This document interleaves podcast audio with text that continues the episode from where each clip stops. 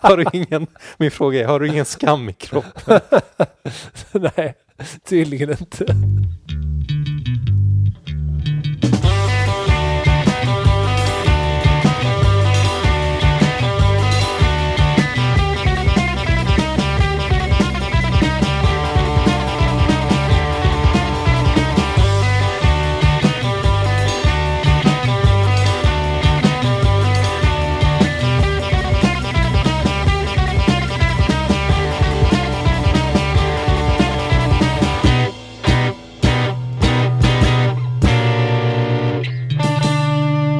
Välkommen till Skateboardpodden. Det är dags för del två av eh, Martin Ottossons eh, avsnitt här i Skateboardpodden. Och eh, jag har med mig Mattias här nu. Vi spelar in ett intro. Vi sitter inte i Malmö alltså, utan det här spelar vi in efteråt. Men du har ju lyssnat på Martin Ottossons. Har du något att tillägga utan att avslöja för mycket?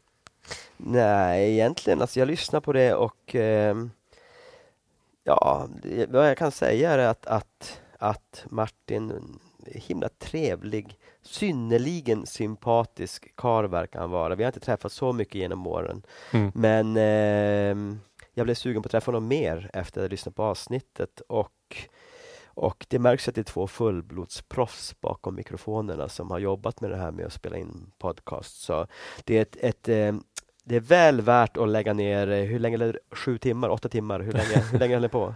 Det, det, fyra timmar och 29 tror jag det var ja, ungefär när jag Men det, det, det, det är värt varenda minut, ett ja. jättebra avsnitt. Så. Eh, så till er båda, skitbra, Jätte, ja, jättebra. Tack.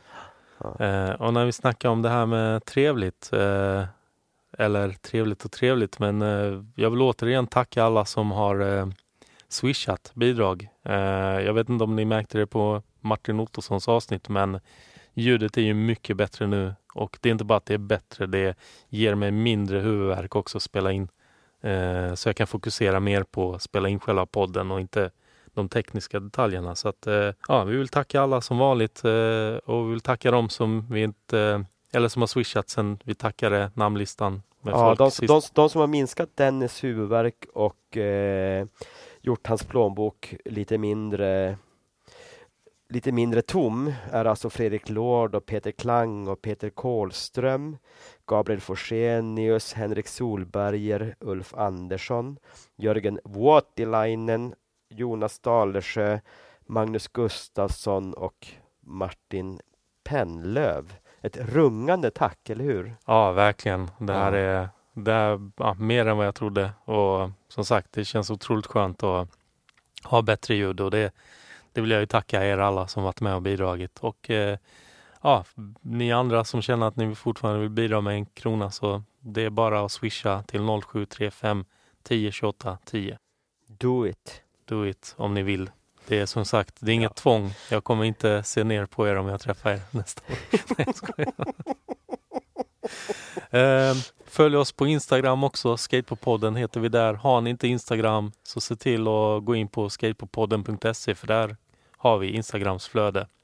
Och vi lägger hela tiden upp saker på Instagram som har med avsnitten att göra. Så är det någonting ni inte har hängt med på eller det kan vara så att ni vill se, se hur det ser ut kanske. Om någonting som vi pratar om. Så, så Instagram, ja alltså vi kan ju säga mer här också. Men nu, nu det blev bra avslut. Men nu ska ni inte lyssna på oss. Nu ska vi lyssna på, eller mig, fan det här är andra gången jag säger så här. Men nu ska vi sluta prata Nej, fan det här kan inte jag säga för jag fortsätter prata. Ja. Och med, med, med de väl valda orden eh, så säger vi bara på återhörande och fortsätt lyssna är ni snälla. Vi har så roligt. Vi hoppas att ni har åtminstone har hälften så roligt för då har ni fortfarande jätteroligt. Vi tackar och bockar för, för ordet. Hej då på er! Hej och välkomna till Kastat i Skateboardpodden. Jag heter Dennis Sopovic och jag hatar Halmstad. det där får vi ta i min podd. Ja, det, det är en jävligt cool story. Vilken, vilken konstig grej. Redan där så var det influerad av den amerikanska kulturen. Ja, ja, ja. Och sen började du åka skateboard. Ja. Mm. Men det här är inte mitt avsnitt. Nej. Det är väl mitt avsnitt eh, antar jag då. Ja. Jag vet inte. Del två mm. är vi på nu. Och var var vi någonstans? Ja, vad slu- vilket årtal slutade vi på förra, förra avsnittet? Jag vet inte om vi slutade. Vi pratade ju om... eh, Ja, vad pratade vi om egentligen? Nu orkar jag inte. Vi pratade om internet, vi pratade om 96. Vi 98 pratade om hur bryggeriet ja, kom till. Ja, men inte när det öppnade. Vad Så betyder... pratade vi om eh, att, bli, att när jag var sponsrad, Ja, just det. eh, CD-ROM och multimedia. Ja. Mm. Men bryggeriet öppnade i 98. Va- Ja, hur, det hur, gjorde det. hur förändrade det ditt liv? Eh, precis som eh, för många andra skateboardåkare i Malmö så förändrade det ju vår skateboardåkning, eller möjligheten till skateboardåkning drastiskt. Eh, helt plötsligt så fanns det ett ställe som vi kunde skata på på vintern utan att riskera att bli eh, utkörda. Eh, det byggde ju också på något, något sätt broar mellan eh, vår generation och den yngre generationen. Mm. Även om, förlåt, även om många av de yngre som bodde inne i stan hade varit och skatat med oss på, Mm. på alla spotsen här i Malmö och i DC-garaget som, Mm. som vi eh, eh, hängde i på vintrarna. Som för övrigt kallas eh, DC-garaget, inte Mm. på grund av DC-skor utan det var garaget till Domus City Mm. tidigare. Och Djura har jag också Ja, hört. det är samma, samma Ja, ställe. ja. Triangelgaraget kan det också Mm. kallas för. Eh, men bryggeriet förändrade ju väldigt mycket och det blev ju väldigt mycket inomhusskate även när man kanske egentligen skulle varit ute och skatat Mm. det första året eller de första åren. Men det Mm. var helt fantastiskt. Allting var fan... mycket superlativa. Det var Mm. enastående Mm. eh, att ha det här, eh, att ha tillgång till det här. Mm. Inte bara under öppettiderna, för att, i och med att vi var ett gäng som alla Mm. på ett eller annat sätt hade varit inblandade i, i Mm. konstruktionen. Eh, Jag drog mitt strå till stacken genom att eh, göra en hemsida.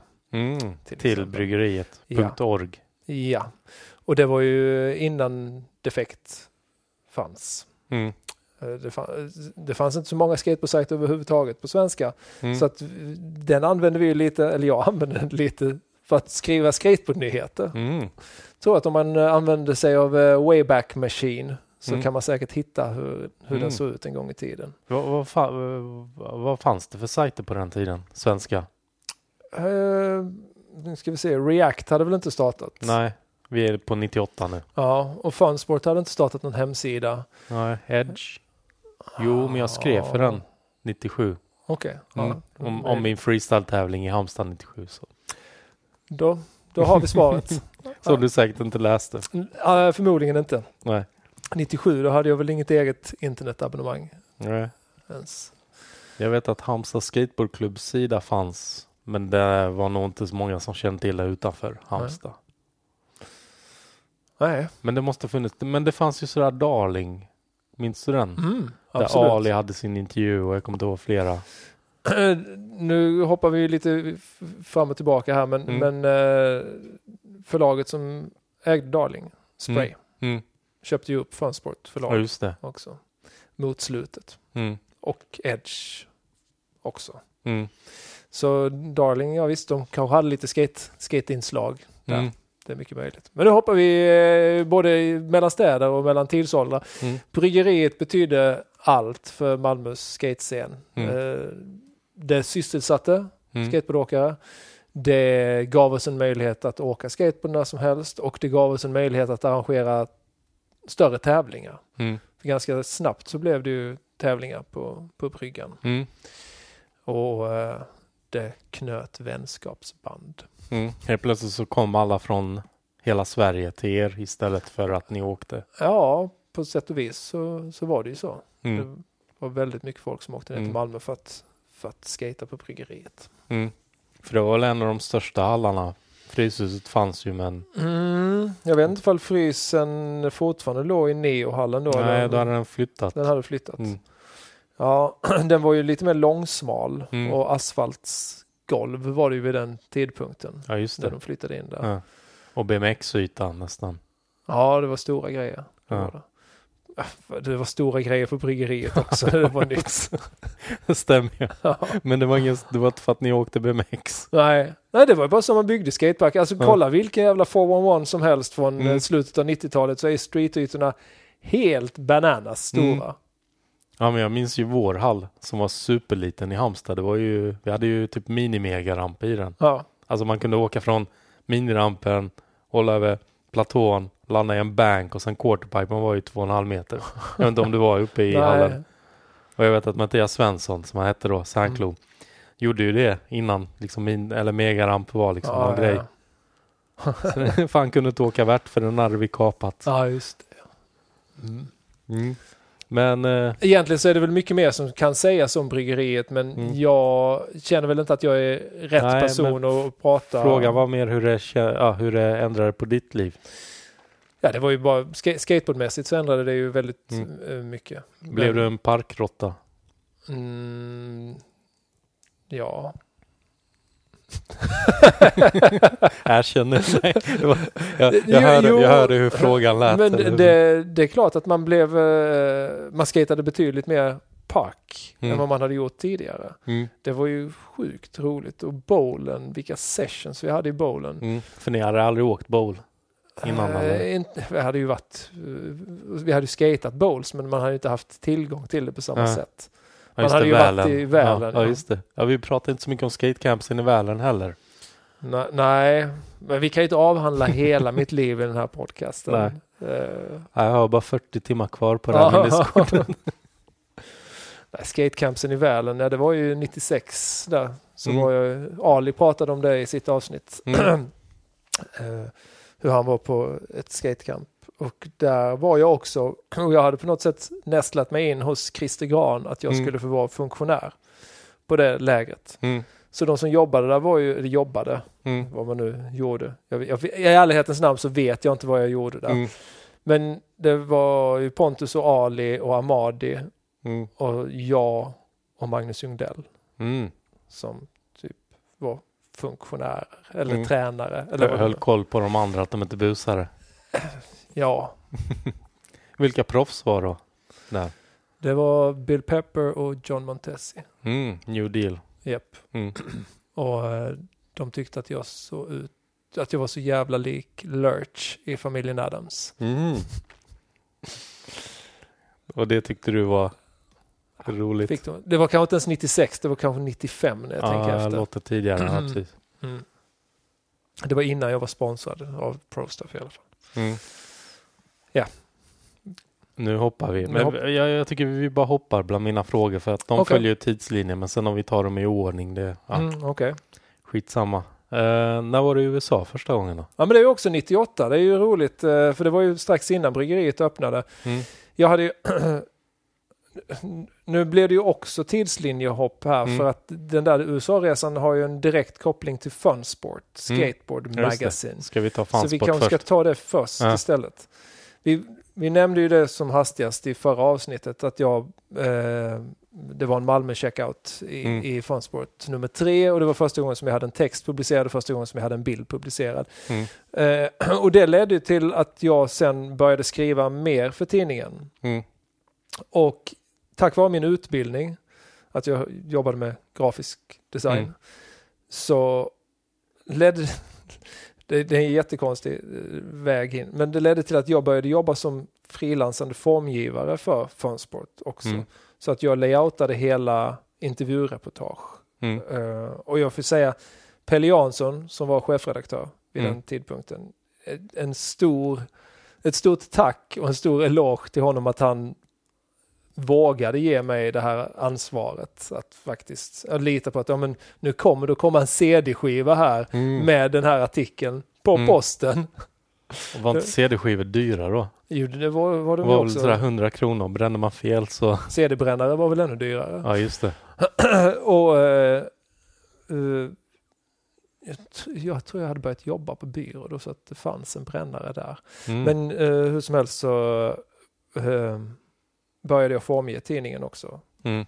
Eh, jag minns inte vilken min första, första artikel var som jag formgav. Men, men i alla fall, genom det här arbetet som jag tyckte var svinball och jag minns inte för jag någonsin frågade om eh, någon betalning. Utan Mm. det var, jag såg det som en skola för Mm. mig. Så blev jag bjuden med på den här resan till USA Mm. eh, 1998, februari 1998. Och vad var tanken där? Tanken var väl att det skulle bli ett, ett reportage till Fansport eh, och vi var 14 personer som, som bilade genom mestadels Kalifornien Mm. i 14 dagar. 14 personer på 14 dagar. Men Fansport betalar väl inte allas flygbiljetter? Nej, det gjorde de inte. Det var, jag vet inte, var, jag, jag gissar på att det var min och Manges och Alex Kluns Mm. biljetter som betalades. Men det var ju ett stort eh, gäng med på resan. Mm. Förutom oss tre då så var det ju, jag ska se, jag måste hålla upp fingrarna här nu för att se så jag inte missar någon. Mm. Det var eh, Pascal Stryve, Chris Åström, Alexander Åkerlund, eh, Ossi-Kalle, Mm. eh, Jobby Mm. var med på resan. Stefan Ylitallo, Sami Tolpi, eh, Pelle Fredell. Åh, nu sitter någon där och säger, men ska han inte säga mig? Oj, nu tappade jag micken. Ursäkta. Ja. Eh, jag måste fan... Plocka fram bilden istället. Ja, Så kan du fuska.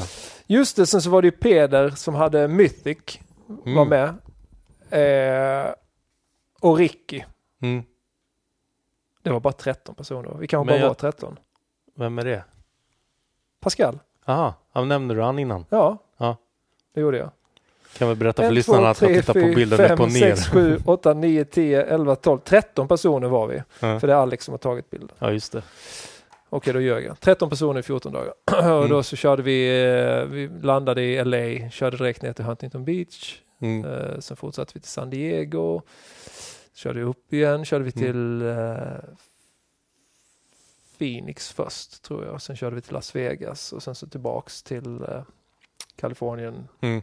Eh, ja, det var eh, det var en resa som vi många gånger refererar till Mm. på olika sätt. Genom din gula windbreaker till exempel. Ja, den är ju Den är uppförstorad. den är verkligen uppförstorad. Eh, Berätta, berätta. Vi vill Ja, veta men det är allt. väl ingen som vill höra om min gula jo. windbreaker. Jag köpte en, en gul windbreaker på en outletbutik. Mm. Och sen så hade jag den på mig när vi eh, åkte till Las Vegas och Mm. sen på eh, Alltså outlet i USA då. eh, outlet i USA. Ja. Men det var inget märke? Alltså Det var en Nike windbreaker. Ja, just det. Så var det. Ja. Och eh, sen så bodde vi på Luxor hotell Mm. i Las Vegas och på kasinot där så blev jag varm, la av mig jackan Mm. Och sen kom jag på det två timmar senare att jackan inte var med mig Mm. och gick tillbaks till där jag hade suttit och då var jackan borta och i den så låg våra bilnycklar. Mm. Det är därför det är så roligt med den. Ja, Eller det kanske inte var så roligt då. alltså jag vet inte hur det riktigt gick till att vi fick nya nya nycklar. Eh, det var Alex Klun som, som fixade det. Mm. Men dagen efter kunde vi köra som vanligt igen. Mm. Mm. Men, Men, jackan kom aldrig tillbaka. nej, det vet man inte. Den kanske dyker upp en dag. Eh, Kanske dyker upp på Myrorna eller något Mm. liknande. Eller i er kollektion. Kanske det ja. Ja. Nu när vi har hypat den så mycket så.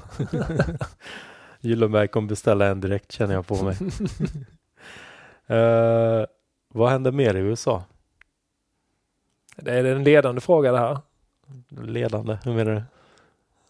Eh, Men det hände ju inte så mycket. Vi åkte skateboard och Mm. eh, vi drack mycket sprit eh, eller öl. Mm. Eh, vi gick på bio och Mm. såg eh, den här eh, The Wedding Singer med Adam Sandler. Mm.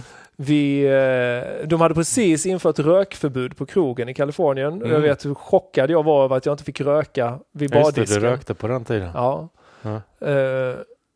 Men annars vet jag inte om det hände något eh, spännande. Men träffade ni, no- såg ni några USA-proffs eller var de helt borta när ni kom?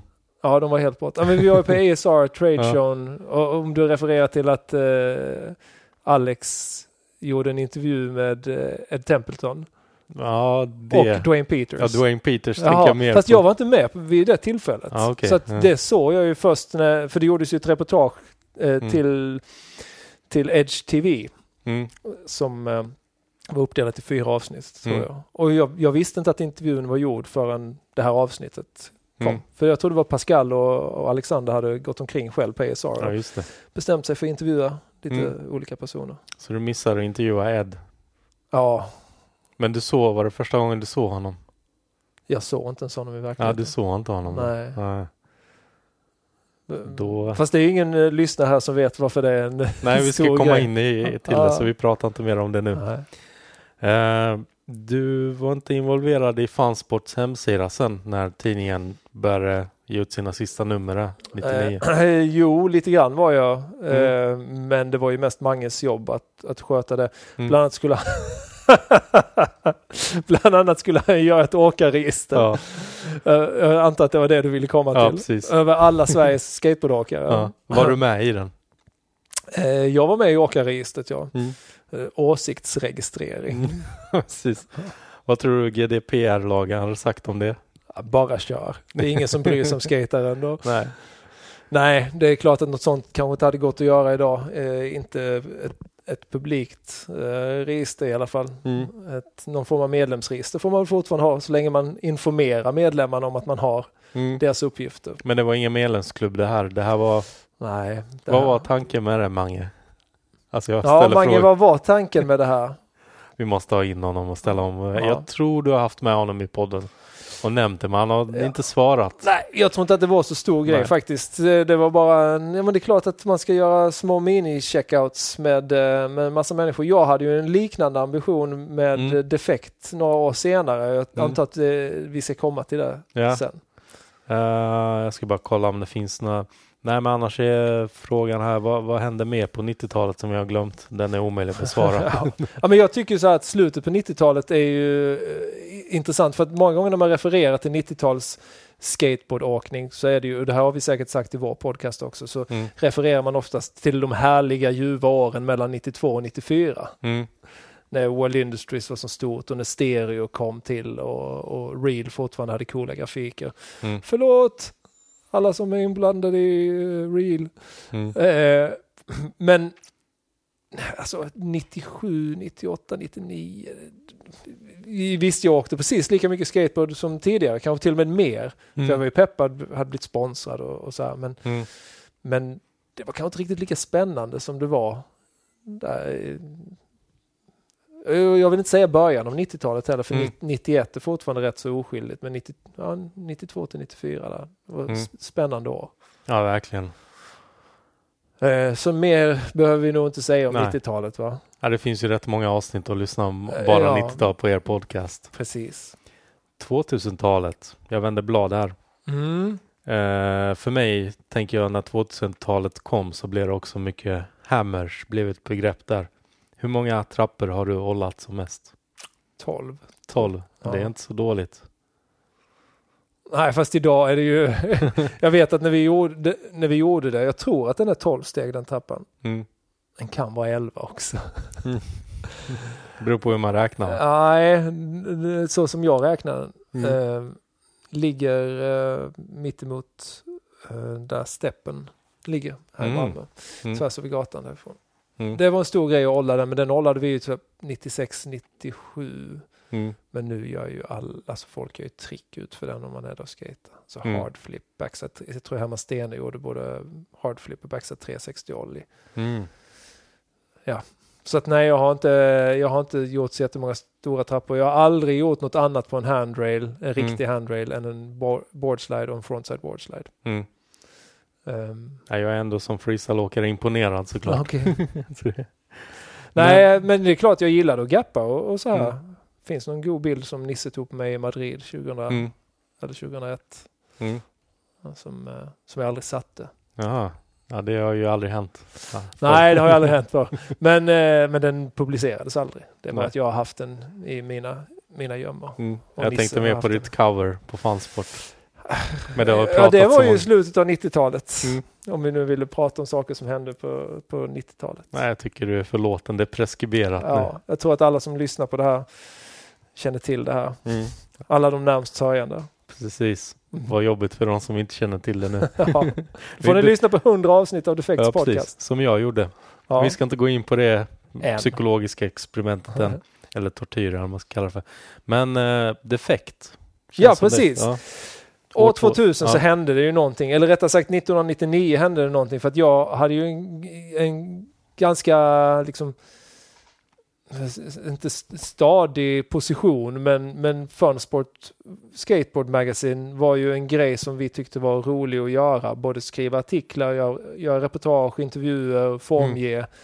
Eh, men efter att det hade blivit uppköpt av Spray Mm. Så la man ner det. Mm. Jag vet inte för det var ett eller ett och ett halvt år, och sånt som de körde vidare tidningen. Den Mm. var väl helt enkelt inte ekonomiskt gångbar. Mm. Eller var det för att Mange ville göra ett åkarregister? eh, så den lades ner och då kände jag så att vad fan, nu finns det ingen skateboardmedia i, Mm. i Sverige. Och jag har gjort tidningar tidigare, Mm. men jag hade ett jobb då på en Mm. webbyrå. Så, så jag kände att ja, jag har varken de ekonomiska resurserna eller tiden att faktiskt göra en, en fysisk tidning där man måste dra in annonser och Mm. du måste bolla med tryckerier fram och tillbaka så du måste fixa distribution av det. Mm. Men jag kan ju göra en, en hemsida istället, Mm. en online skate-tidning. Och på så sätt föddes Defekt. Mm. Jag kommer inte ihåg var namnet kom ifrån, men jag Mm. vet att i början så hette den Defect Magazine. Ja, just det. Defectmag.com. Nej, faktiskt innan dess. Det fanns en tjänst där du kunde registrera gratis .com-domäner. Det var Mm. lite typ som den här Tripod eller Angelfire Mm. eller vad det Mm. nu kunde vara för något, Passagen. Mm. Bara det att du fick en, ri- en riktig .com-domän. Då reggade jag defectmagazine.com. Så kanske då. Ja. Om man vill kolla i webbarkiv. Ja, precis. Uh, och gjorde lite grejer där och sen ganska snabbt så döpte jag om det till defektmag.com. Mm. Som sedermera döptes om till defekt.se. Men det var en helt uh, webbaserad tidning. Mm. Där istället för att bygga upp artiklar som man kanske gjorde på Aftonbladet eller eh, vilken annan dagstidning eller dagspresstidning som helst så ville jag få det att kännas som att det var en tidning som man läste. Det var ju naturligtvis ett nyhetsflöde där. Mm. Men en gång i månaden var ambitionen. Mm. Skulle det komma ut ett nytt nummer som var upplagt med, som, som sig bör, med resereportage, intervjuer, bildserier Mm. och vad det nu kunde vara. Eh, och det höll, utgivningstakten höll ju ganska bra kanske de fyra, fem första Mm. numren. Men det var ju svårt för det var ju någonting som jag bollade vid sidan om Mm. mitt vanliga ja. arbete. Och på den tiden så jobbade jag extremt mycket också i mitt vanliga arbete. Mm. Eh, det ha- handlade väl mycket om eh, själv, självutbildning eller självplågeri Mm. beroende på hur man ser det. Men, och sen ville jag ju åka skateboard jättemycket Mm. också. Så mm, det gick längre och längre tid mellan numren. Mm. Men en gång vartannat år eller sånt så uppdaterade jag defekt, alltså utseendet på det så att det skulle Mm. liksom passa mer eh, enligt tidens anda. Det var ju så mycket som Mm. hände i, i standarder på den tiden, tekniska specifikationer, vad du kunde använda, hur, Mm. hur stor en webbsida kunde vara, hur mycket bilderna fick väga. Mm. Ja, för kollar man på tidningen nu så är den ju jätteliten och svårläst. Om Ja, ja, inte ja. zoomar in. Exakt. De, man jag tror det första numret var 640 x 480 pixlar. Ja. Möjligen kan det ha varit 800 x 600 pixlar, Mm. men det är alltså lägre upplösning än vad du har på en iPhone-skärm. Mm. Eh, Naturligtvis finns det andra smartphones också. Men, Skulle kunna ge ut den som en app igen. Alla nummer. eh, ja, jag nu satte inte. jag jobbiga idéer i huvudet. Nej, jag har faktiskt tänkt jättemycket vad man skulle kunna göra med allt det här materialet som finns arkiverat. För att Mm. även om sajten är nere idag, Mm. eller lösenordsskyddad, Mm. så finns allt materialet att tillgå där. Mm. Så jag funderat på om man skulle göra en, en bok av det eller om man skulle liksom skala ner sajten och bara ha kvar det som är tidlöst, alltså Mm. intervjuer och, och så här. Ja. Men sen så tänker jag så här, men det tar sån jävla tid att, att fixa till allt det här så att Mm. nej, det, det, det får vara som det är Mm. tills det inte är längre. Mm. Men Defekt var ju en jätterolig grej att göra. Det var ju Mm. det var ett tillfälle för mig att experimentera med sådana grejer som jag inte kunde implementera hos kunder Mm. som jag hade. Mm. Vi Bland hade annat till, ett klotterplank. ett klotterplank ja, som jag programmerade själv Mm. som sen blev till ett forum Mm. och sen så bytte jag det till en eh, open source forum programvara. Mm. Men de första forumen programmerade jag själv. Mm. Och det var ju också en grej, Defekt var ju en slags skola för mig att, att lära mig programmera helt enkelt. Mm. Eh, både HTML och eh, även mer dynamiskt skript, skriptspråk. Mm. ASP först och POP sen för den som är intresserad av, eh, av sådana saker. Mm. Eh, men vad var jag? Jag skulle säga någonting om... Eh, Det klotterplanket. nej, nej, att, att det var som... Eh, att, jo, att, att Defekt var som en, en skola... Jag tappade tråden helt och hållet. Det här Mm. låter som att man lyssnar på Defekts podcast just nu. Vi får klippa. Vi klipper där Mm. så eh, får du väl ta en följdfråga på, på defekter Mm. om du har det. Ja, men jag har flera frågor. Ja. Men eh, klotterplanket, hur... hur eh, alltså det skrevs ju ganska anonymt och friskt där. Och eh, stundtals kunde det vara roliga inlägg men ibland så kunde det gå över gränsen. Ja, det här var ju en tid när man hade inte riktigt fastställt hur man ska uppföra sig på internet. Mm. Är, är internet en laglös zon där man kan säga och skriva vad man vill? Mm. Ska man få lov att vara anonym? Eh, och hur långt ska man gå innan någonting raderas? Mm. Och jag vet eh, att jag, att jag gjorde fel många gånger som inte raderade saker när, Mm. när det egentligen var direkta personliga påhopp. Mm.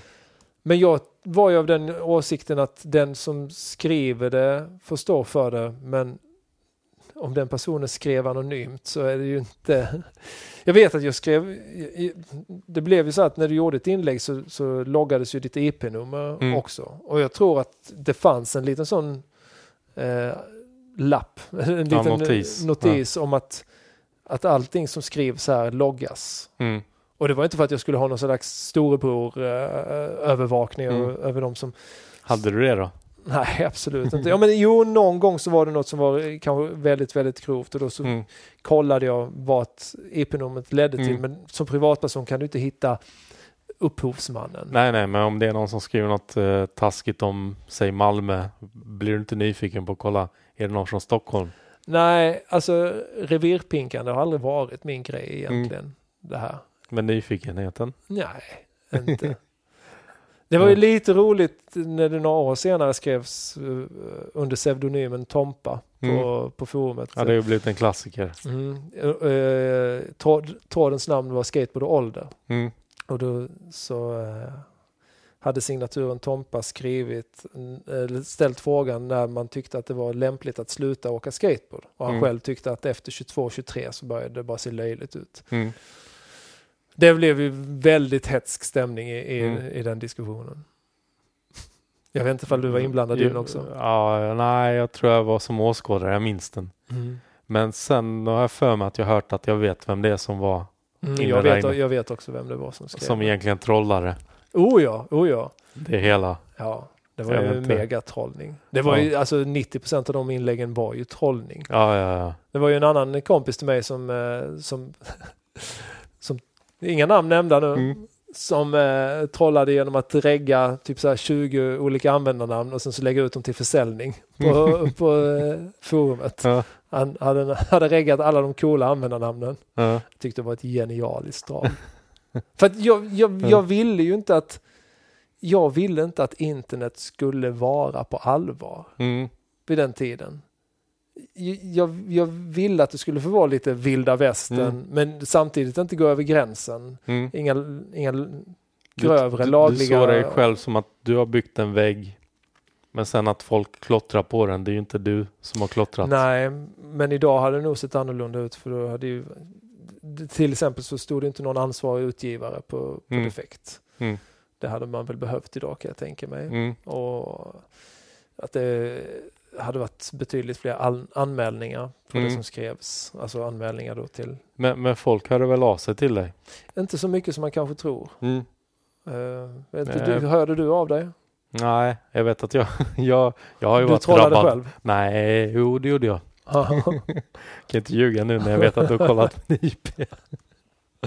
Eh, ja, lite har trollat, det vet jag. mm.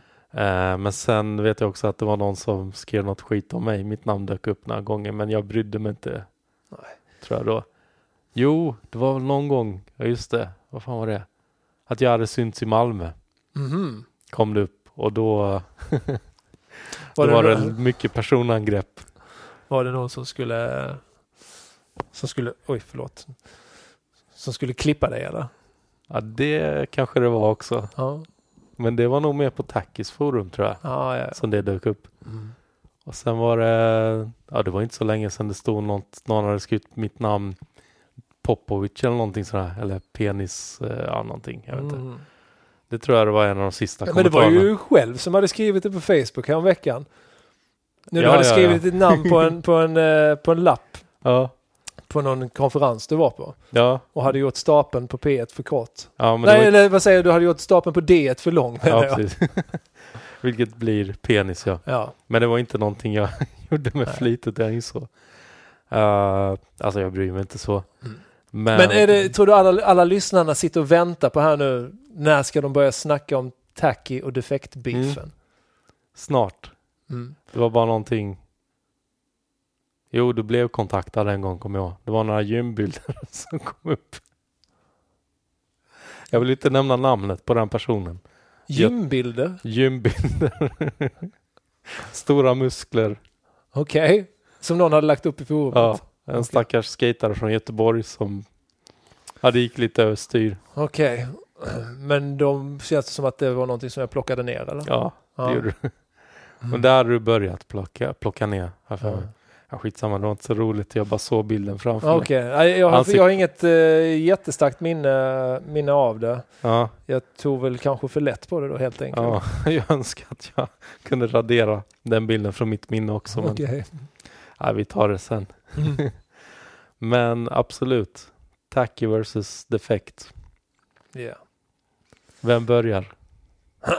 Vågar vi prata om den rosa elefanten eller hur säger man? Ja, men jag tror att den allmänna uppfattningen var att det fanns en beef mellan, mellan tacky och defekt och kanske i synnerhet en beef mellan dig och mig. Ja, Vilket jag tycker alltid har varit så jävla roligt.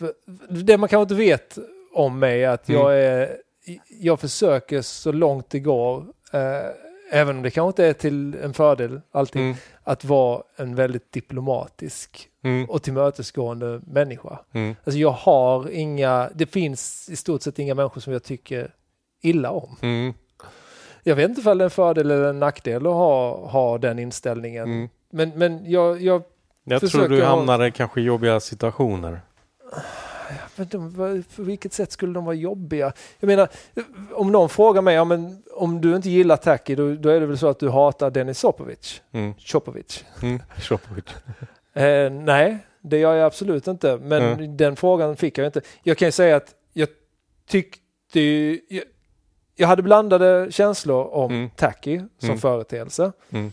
Eh, de dåliga känslorna var, vägde lite tyngre än de, än de eh, goda känslorna. Mm. Men det jag tyckte var bra med Taki var att ni gav ju uppmärksamhet och utrymme till en helt annan publik än vad vi gjorde på Defekt. Defekt var ju fortfarande liksom som, ja men det var det var min grej Mm. eh, och, och vi som jobbade med det, alltså det var vår scen Mm. här. Även om vi fick bidrag, eh, alltså materialbidrag från andra de delar av Sverige så, så kändes det mer som att det var, ja men så här gör jag det. Mm. Och om det var någon 11-åring som skickade in en, ett foto när, när den personen gör en kickflip ute på uppfarten Mm.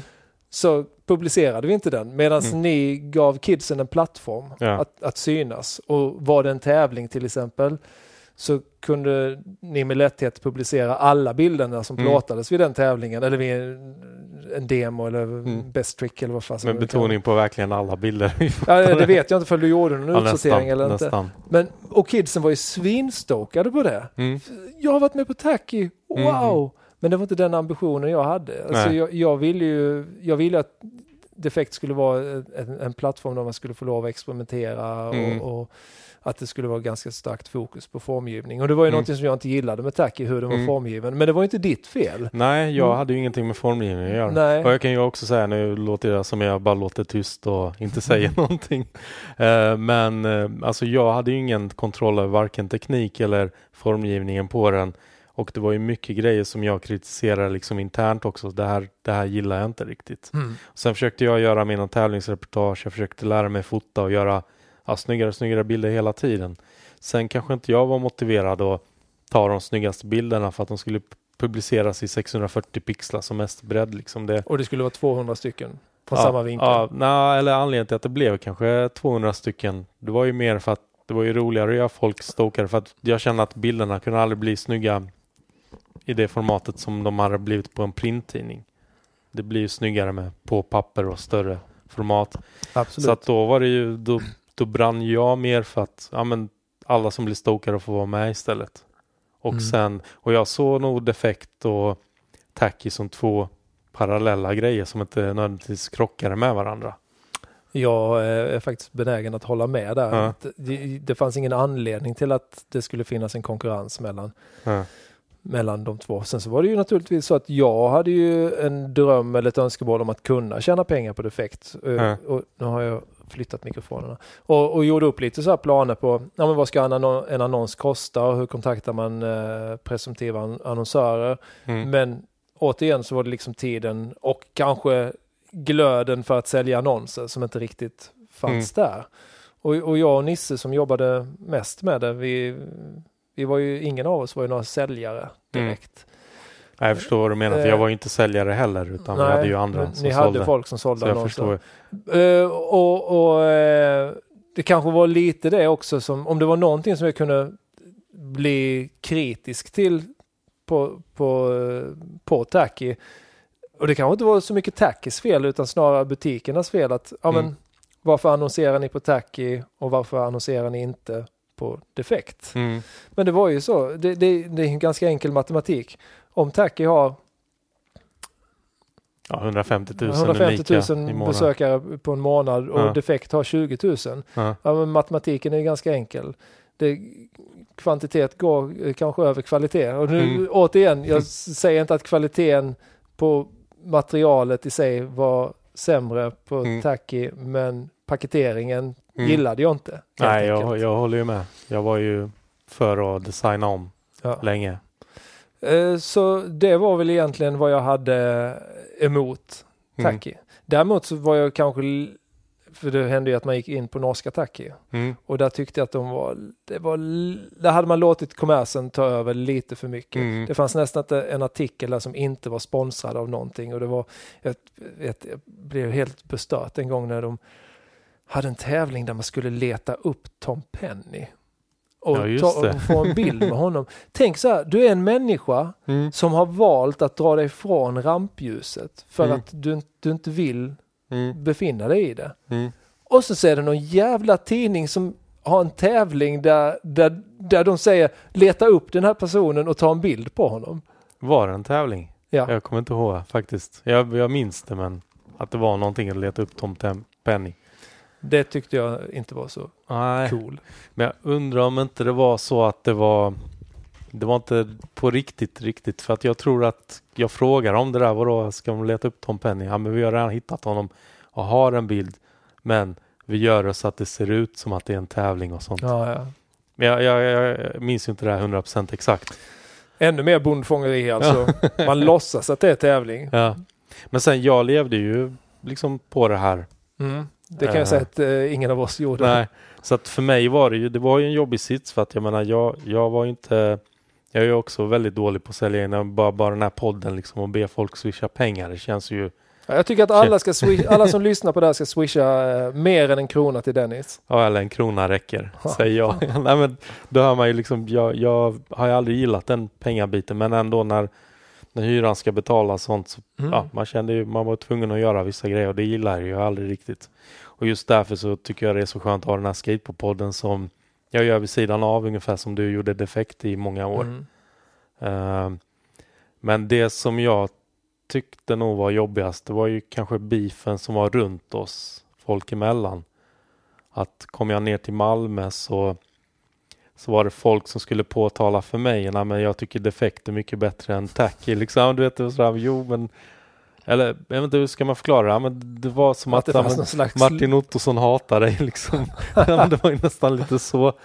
Och, och jag minns ju bara när Pitbox drog igång så hade jag ju Ja, jag frågade, jag tror jag ringde dig till och med. Ja, du, gjorde, du gjorde en artikel om Pitbox. Ja, och sen frågade jag samtidigt, ja, men kan du inte komma upp och ha premiär i min hall? Liksom, Ja. Jag har projekt och sen drog jag med er upp till Göteborg och Vi- körde där också i Galaxen med min projektor.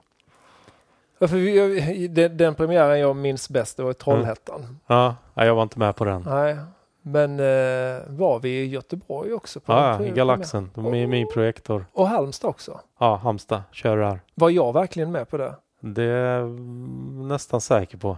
Eller? Kan jag Det minnas kan ha varit så att jag jobbade och sen så körde jag upp till Trollhättan Mm, dagen efter. Du kanske inte var med då? Nej. Vi var ju Ja. många människor som var inblandade i Ja, den där det. filmen. Här Men nu hoppar vi lite i eh, Ja. tiden där. För en sak som jag vill säga med, defekt, med eller om defekt är att när, jag har alltid gillat att prova eh, eh, att prova ny teknik. Mm, Att applicera den mm, på, på defekt. Och det var, I början så hade vi till exempel en funktion där man kunde skriva ett anonymt hatbrev till någon genom att välja fraser från drop-down-menyer. mm.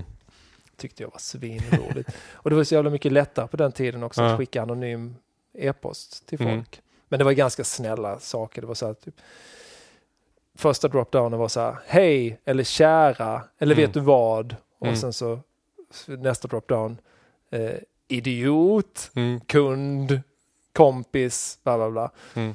Och sen så till slut så fick man ett, ett brev som kunde typ gå ut på att ja, du skater fult. Mm. Någonting åt det hållet. Det var, inte, det var inte mer än så. Det var inte, det var inte att du kunde konstruera regelrätta dödshot till, Ja. till någon. Ja, det var roligt. eh, Men det var inte så många som använde det. Mm. Sen, eh, sen så provade jag ju det här med att göra tidningar som tidningar var upplagda på riktigt. Mm. Och det körde vi ju ganska länge. Mm. Men sen blev inte det kul längre. Mm. Och sen har man ju sett eh, den formen av journalistik applicera, eller journalistik, den Mm. typen av reportage appliceras på senare år fast i nystöpt format. Tänker på hur till exempel Aftonbladet gör sina lite Mm. djupare reportage, att de använder stora bilder som Ja, just fyller det. hela skärmen, du har bildspel som du kan scrolla åt höger och vänster på. Mm. Eh, och sen så gjorde vi ju någonting som heter en podcast. När Mm. eh, ingen tyckte att det här med podcast var någonting Ja, att ha. Jag tänkte vi ska inte komma in på den för jag är inte Nej. riktigt klar med defekt. Men du är ändå inne på någonting som jag undrar bara nu när du säger ja, du vill ju såklart ja, kunna leva mer på det. Men tror du det hade varit roligt? Och, eller leva med det? För att om du hade velat ändra teknik hela tiden så tror jag ändå någonstans du hade varit rädd för att kanske tappa Ja, ja, annonsörerna. man måste ju hitta och låsa ett format om man ska kunna leva på, leva på det för att Ja. den, den som betalar, antingen genom att betala för att läsa innehållet eller betala genom att titta på annonser, Mm. den personen ska inte behöva lä lära sig att navigera runt på tjänsten på Mm. nytt en gång i veckan. Bara för Ja. att jag tycker att det är kul att experimentera med tekniken. Så visst hade det blivit, blivit formatet hade väl stagnerat något. Mm. Men man kanske hade börjat producera det på ett annat sätt också. Mm. Men det, det är en jävligt bra fråga du ställer där, fall jag hade velat leva på det. Och det är Mm. någonting som jag har varit ganska kluven på, för, kluven till länge. Fall Mm. jag skulle vilja leva på skateboard. Mm. Och jag tror, alla gånger jag har ställt mig själv den frågan så har jag nog sagt nej. Mm. För skateboard, jag vet inte. Det har alltid varit så, så starkt förknippat till en fritidsaktivitet Mm. för mig. Att det är någonting som jag kan göra när jag verkligen är ledig. Att hade jag börjat arbeta med det på riktigt, eller vad vi nu ska kalla det för, Mm. Så kanske jag hade tappat intresset. Men det vet man aldrig, för jag har inte gjort det. Ja, jag sitter med facit för mig själv. Ja, Jag menar, jag kan inte säga att det hade exakt hänt dig.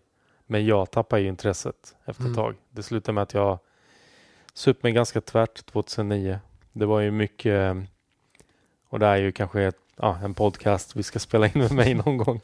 Men eh, det var ju så mycket tjafs bakom scenen, mycket inom industrin och allt från att ja, folk ville skicka advokater på mig till att de ringde ja, min chef i Norge och sa avskeda Dennis, liksom, vi orkar inte med honom. Och jag, och jag hade inte gjort någonting nästan. Mycket missförstånd, mycket beefs, mycket, ja, jag vet inte, så mycket skit som gjorde att man tappade liksom, ja, suget på skateboard överhuvudtaget. Ja, och det är jävligt orättvist när man bara är en person som måste stå till svars för allt det här. Tänk Ja. om Dagens Nyheter bara består av en, en, redak, eh, en redaktör Ja. som behövde ta allt skit. Varenda Ja. jävla felskrivning eller varenda syftes... Eh, felsyftning eller Ja. felaktig bildtext. Eller bara något ämne som man inte håller med om. Ja, precis. Så att det, men jag vet inte, jag skulle inte säga att det bara var tråkigt. Det var ju skitkul att träffa alla och det är ju lite därför jag gör podden också. Det är kul att få träffa alla som man träffar under den perioden också. Och Mm. ja, även innan dess. Men att jobba med det här, jag tror man ska nog tänka sig till en, eh, ja, två gånger innan man hoppar in det helhjärtat och gör det. Jag, när jag sitter här nu och funderar på, på dina frågor och, och det här så kontra det vi diskuterade i förra avsnittet så är det ju det känns som att allting som hände under de åren som vi gjorde Defekt är mm. mycket blurrigare för mig än det som faktiskt hände på 90-talet. Mm. Det, det kändes så jäkla lätt att pinpointa att det här och det här och det här hände. Men mm. om någon frågar mig, ja men Defekt, vad, vad, vad gjorde ni 2008 på Defekt? Mm. Ingen aning. Men inte, det har jag tänkt på mycket. Är inte det för att vi har alltså 2000-talet, alltså 80, 90. Det känns mycket enklare att räkna åren i huvudet. Medan det känns så onaturligt att säga 00-talet, 10-talet. Kanske. Jag kanske. hör aldrig någon säga, ja, men jag kommer ihåg när 00-talet eh, var så coolt i någon skateboard. Liksom. Mm. jag har ju sett artiklar poppa upp men det känns som att ja, år 2000, det, det, är inte lika naturligt och för min alltså, hjärna så jag svårare att sortera. Jag tycker ju att, att, eh, och det har jag säkert sagt i en annan podcast vid något annat tillfälle, att jag tycker mm. att åren mellan 2000 och 2005, 2006 mm. var rätt sura. Även om jag åkte väldigt, väldigt mycket skateboard då. Mm. Så när jag tittar tillbaks på det så kanske jag inte tycker att allting var så coolt. Inte så Nej. coolt som jag tyckte att det var 93. men det är också en försköning. Mm. Det är väldigt lätt att säga att ja, men när jag var 18 år gammal då var allting så mm. jävla bra. Jo, när vi, vi pratar ändå om beef. Men det här har ingenting med tack att göra. Ni, gjorde, ni drev med freestyle-VM på Defect. Ja, jag visste att det här skulle komma upp.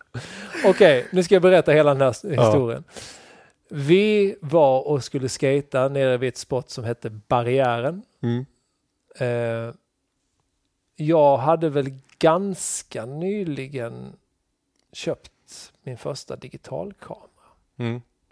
Alltså digitala systemkamera. Mm. Och sen bara blev det så att ja, men vi tar lite bilder på när vi, när vi töntar oss mm. i freestyle moves. Mm. Ursäkta. och så, så tyckte jag att ja, men det här gör jag. Det kan vara en, en, en uh, subtil och rolig gliring till tacky. Mm. Utan att, uh, att jag skriver att jag, att jag hatar någon. Mm. För det var det ju verkligen inte. Och det var ju absolut inte, det var ju inte så heller att det var enbart en, en uh, att man skulle stöta sig med, med tacky. Det handlade om, det var väl hela freestyle-scenen som att tyckte att man skulle, att vi, eller som jag tyckte att det var roligt att stöta sig med. Mm. Alltså lite två, att, två personer. Ja, men lite att uppvigla mot någonting som inte kan ge någon direkt effekt egentligen. Mm. Eller några direkta repressalier. Mm. Jag, vet, jag vet inte. Nej, jag trodde det här hade att göra med när jag mejlade dig och, och, skrev år 2000. Varför publicerar du inte när jag och Lillis jag kom två i amatör-VM. Det kan du ha gjort, men jag, jag, jag, har inget minne av att det var, för jag kommer inte ihåg det här mejlet speciellt mm. tydligt.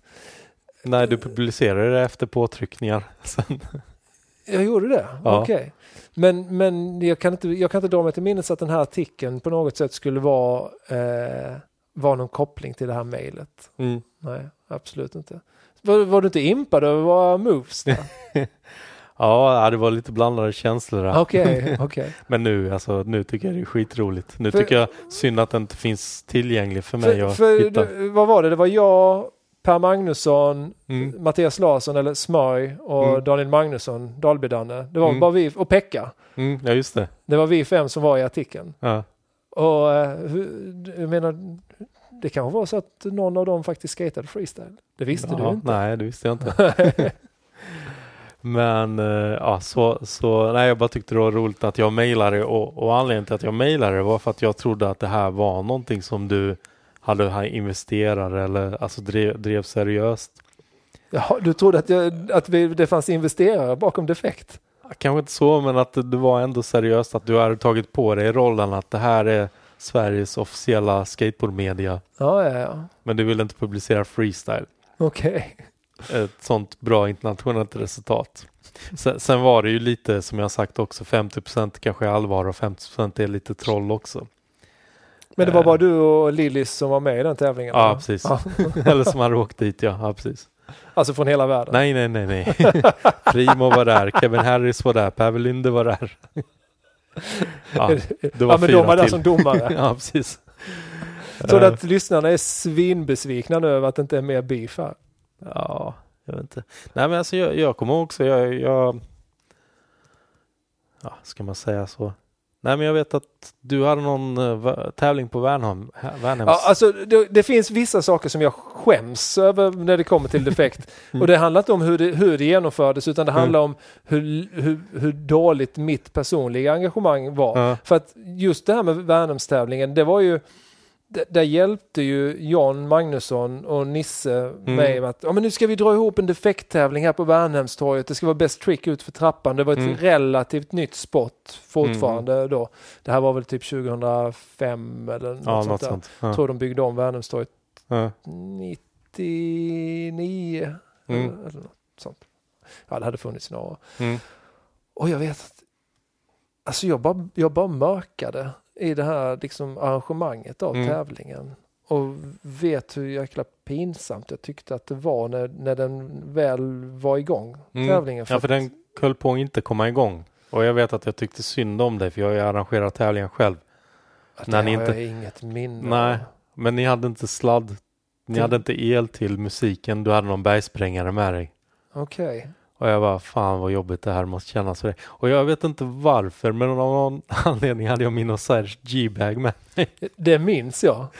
Och, och eh, jag bara, vad fan, använde min Osiris G-bag. Och jag vet inte varför jag hade med den. För jag, varför skulle jag spela musik någonstans? Men Jo. jo, för du, du, Nej, den hade du med dig i lite. Alingsås en gång också. Du hade bara Plan B Question Ja, just det, just det. soundtracket på den. Jo, jo, men det var det Och för att det, det, det fanns högtalare. Men varför Ja. skulle jag komma? Men undrar om inte jag tänkte sådär, ja men ibland skiter det sig med ljud. Jag tar med den ifall Ja, men hade du inte händer. den och hade prylar i då? Jo, Ja. men jag menar, måste ju ändå fundera lite, ja men om det skiter sig, vilket var vanligt på skateboardtävlingar överhuvudtaget, att det skiter sig med Ja, ljudet. men du kanske hade lagt smutstvätten i din vanliga väska? Ja, jag vet inte, jag hade ju två, jag har ju två så här G-bag, Ah, kan man ju okej. berätta också.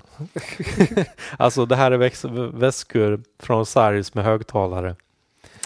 Och, För de som inte vet. ja precis, och eh, jag tror, eh, om det var John, tror jag kom fram bara, du har inte megafonen med dig också? För jag hade ju en megafon Ja, ibland med mig ja, ja. också. Och det här var väl för att rädda tävlingar på något sätt som jag hade som backup liksom. Hade du megafonen med dig då? Nej. Så du fick stå där och skrika. Och eh, det var inte så svårt att överrösta musiken på, för du hade en iPod. Och de har ju sån här limit på volymen så det gick inte att få kräm på den här.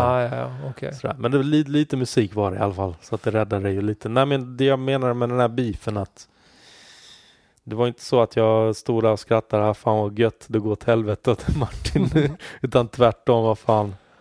Vi är Ja. skateboardåkare allihopa. Och, och som sagt, beefen var ju i stort sett icke-existerande. Kommer du ihåg den? Ja men vänta nu när vi pratar om den här premiären i Trollhättan som du sa Mm. att du inte var på. Mm. Dagen efter så åkte vi ju till, men var det i Halmstad som den här inomhusminin var? För du plåtade lite, eh, det här kan du klippa bort om Varberg. det var i Varberg var det ja. Ja. För då, det var ju dagen efter Trollhättan-premiären. Mm. Det Jag var var ju där. footplant på väggen. Men jag undrar om inte ni, någon kom upp, hämtade upp mig, eller vi körde premiären i Halmstad på dagen och så åkte vi direkt till Göteborg. Och sen när premiären i Galaxen var klar så åkte vi till Varberg och sen åkte alla hem och jag blev avsläppt i Halmstad. Okej, så då kanske så att Trollhättan och Göteborg inte ens var samtidigt. Ja, Ah, ja, skitsamma. Vilken, vilken, vilket sidospår, det kan man ju Mm. definitivt klippa bort. Vill du höra om den andra saken på defekt som jag tycker är jättepinsam? mm. Eller du kanske har det som fråga? Nej, du nämnde någonting om intervjuer, opublicerade intervjuer tidigare. ja. Vad var det du eh, syftade till? Du hade gjort 100 intervjuer Okej, och det här så, var 2002 kanske? så här var det. Mm. Jag hade en ambition om att man skulle göra eh, ett nummer som hette Det stora intervjunumret. Mm. Där vi skulle ha 100 intervjuer. Mm. Men jag insåg ju ganska snabbt att jag inte kan göra 100 intervjuer själv. Mm. Uh, vi hade ett, ett formulär med, med frågor som man kunde skicka runt. Så eh, John Magnusson hjälpte mig Mm. och skickade ut som fasen till folk. Mm. Och han fick rätt mycket svar också. Och det tempot, jag vet inte, ifall det tröttade ut mig att jag inte, Mm. shit, jag kände så här, "Oj, shit jag hänger inte med här. Jag, och så fick vi ihop kanske 40 intervjuer eller något sånt där. Vilket ändå Mm. är rätt mycket, det skulle man ju kunna publicerat. Men jag, jag var så jävla envis och inställd på att ja, men jag ska göra hundra intervjuer. Mm. Och sen bara rann det ut i sanden och sen Mm. låg de där intervjuerna där Mm. år efter år efter år opublicerade. Mm. Och varje gång jag hittade mappen så var jag så här, åh åh nej, åh nej. För vissa har ju verkligen lagt ner tid på att svara på frågorna, riktigt Mm. utförliga svar. Eh, Jerry Svensson har ju någon som är ganska lång. Du gjorde en också eller? Nej, nej, jag fanns inte riktigt på kartan på samma sätt då. Ja. För det här tror jag var innan, precis innan vi startade Tacky. Okej. Jag vet att ryktet gick, eller om det var i samma veva.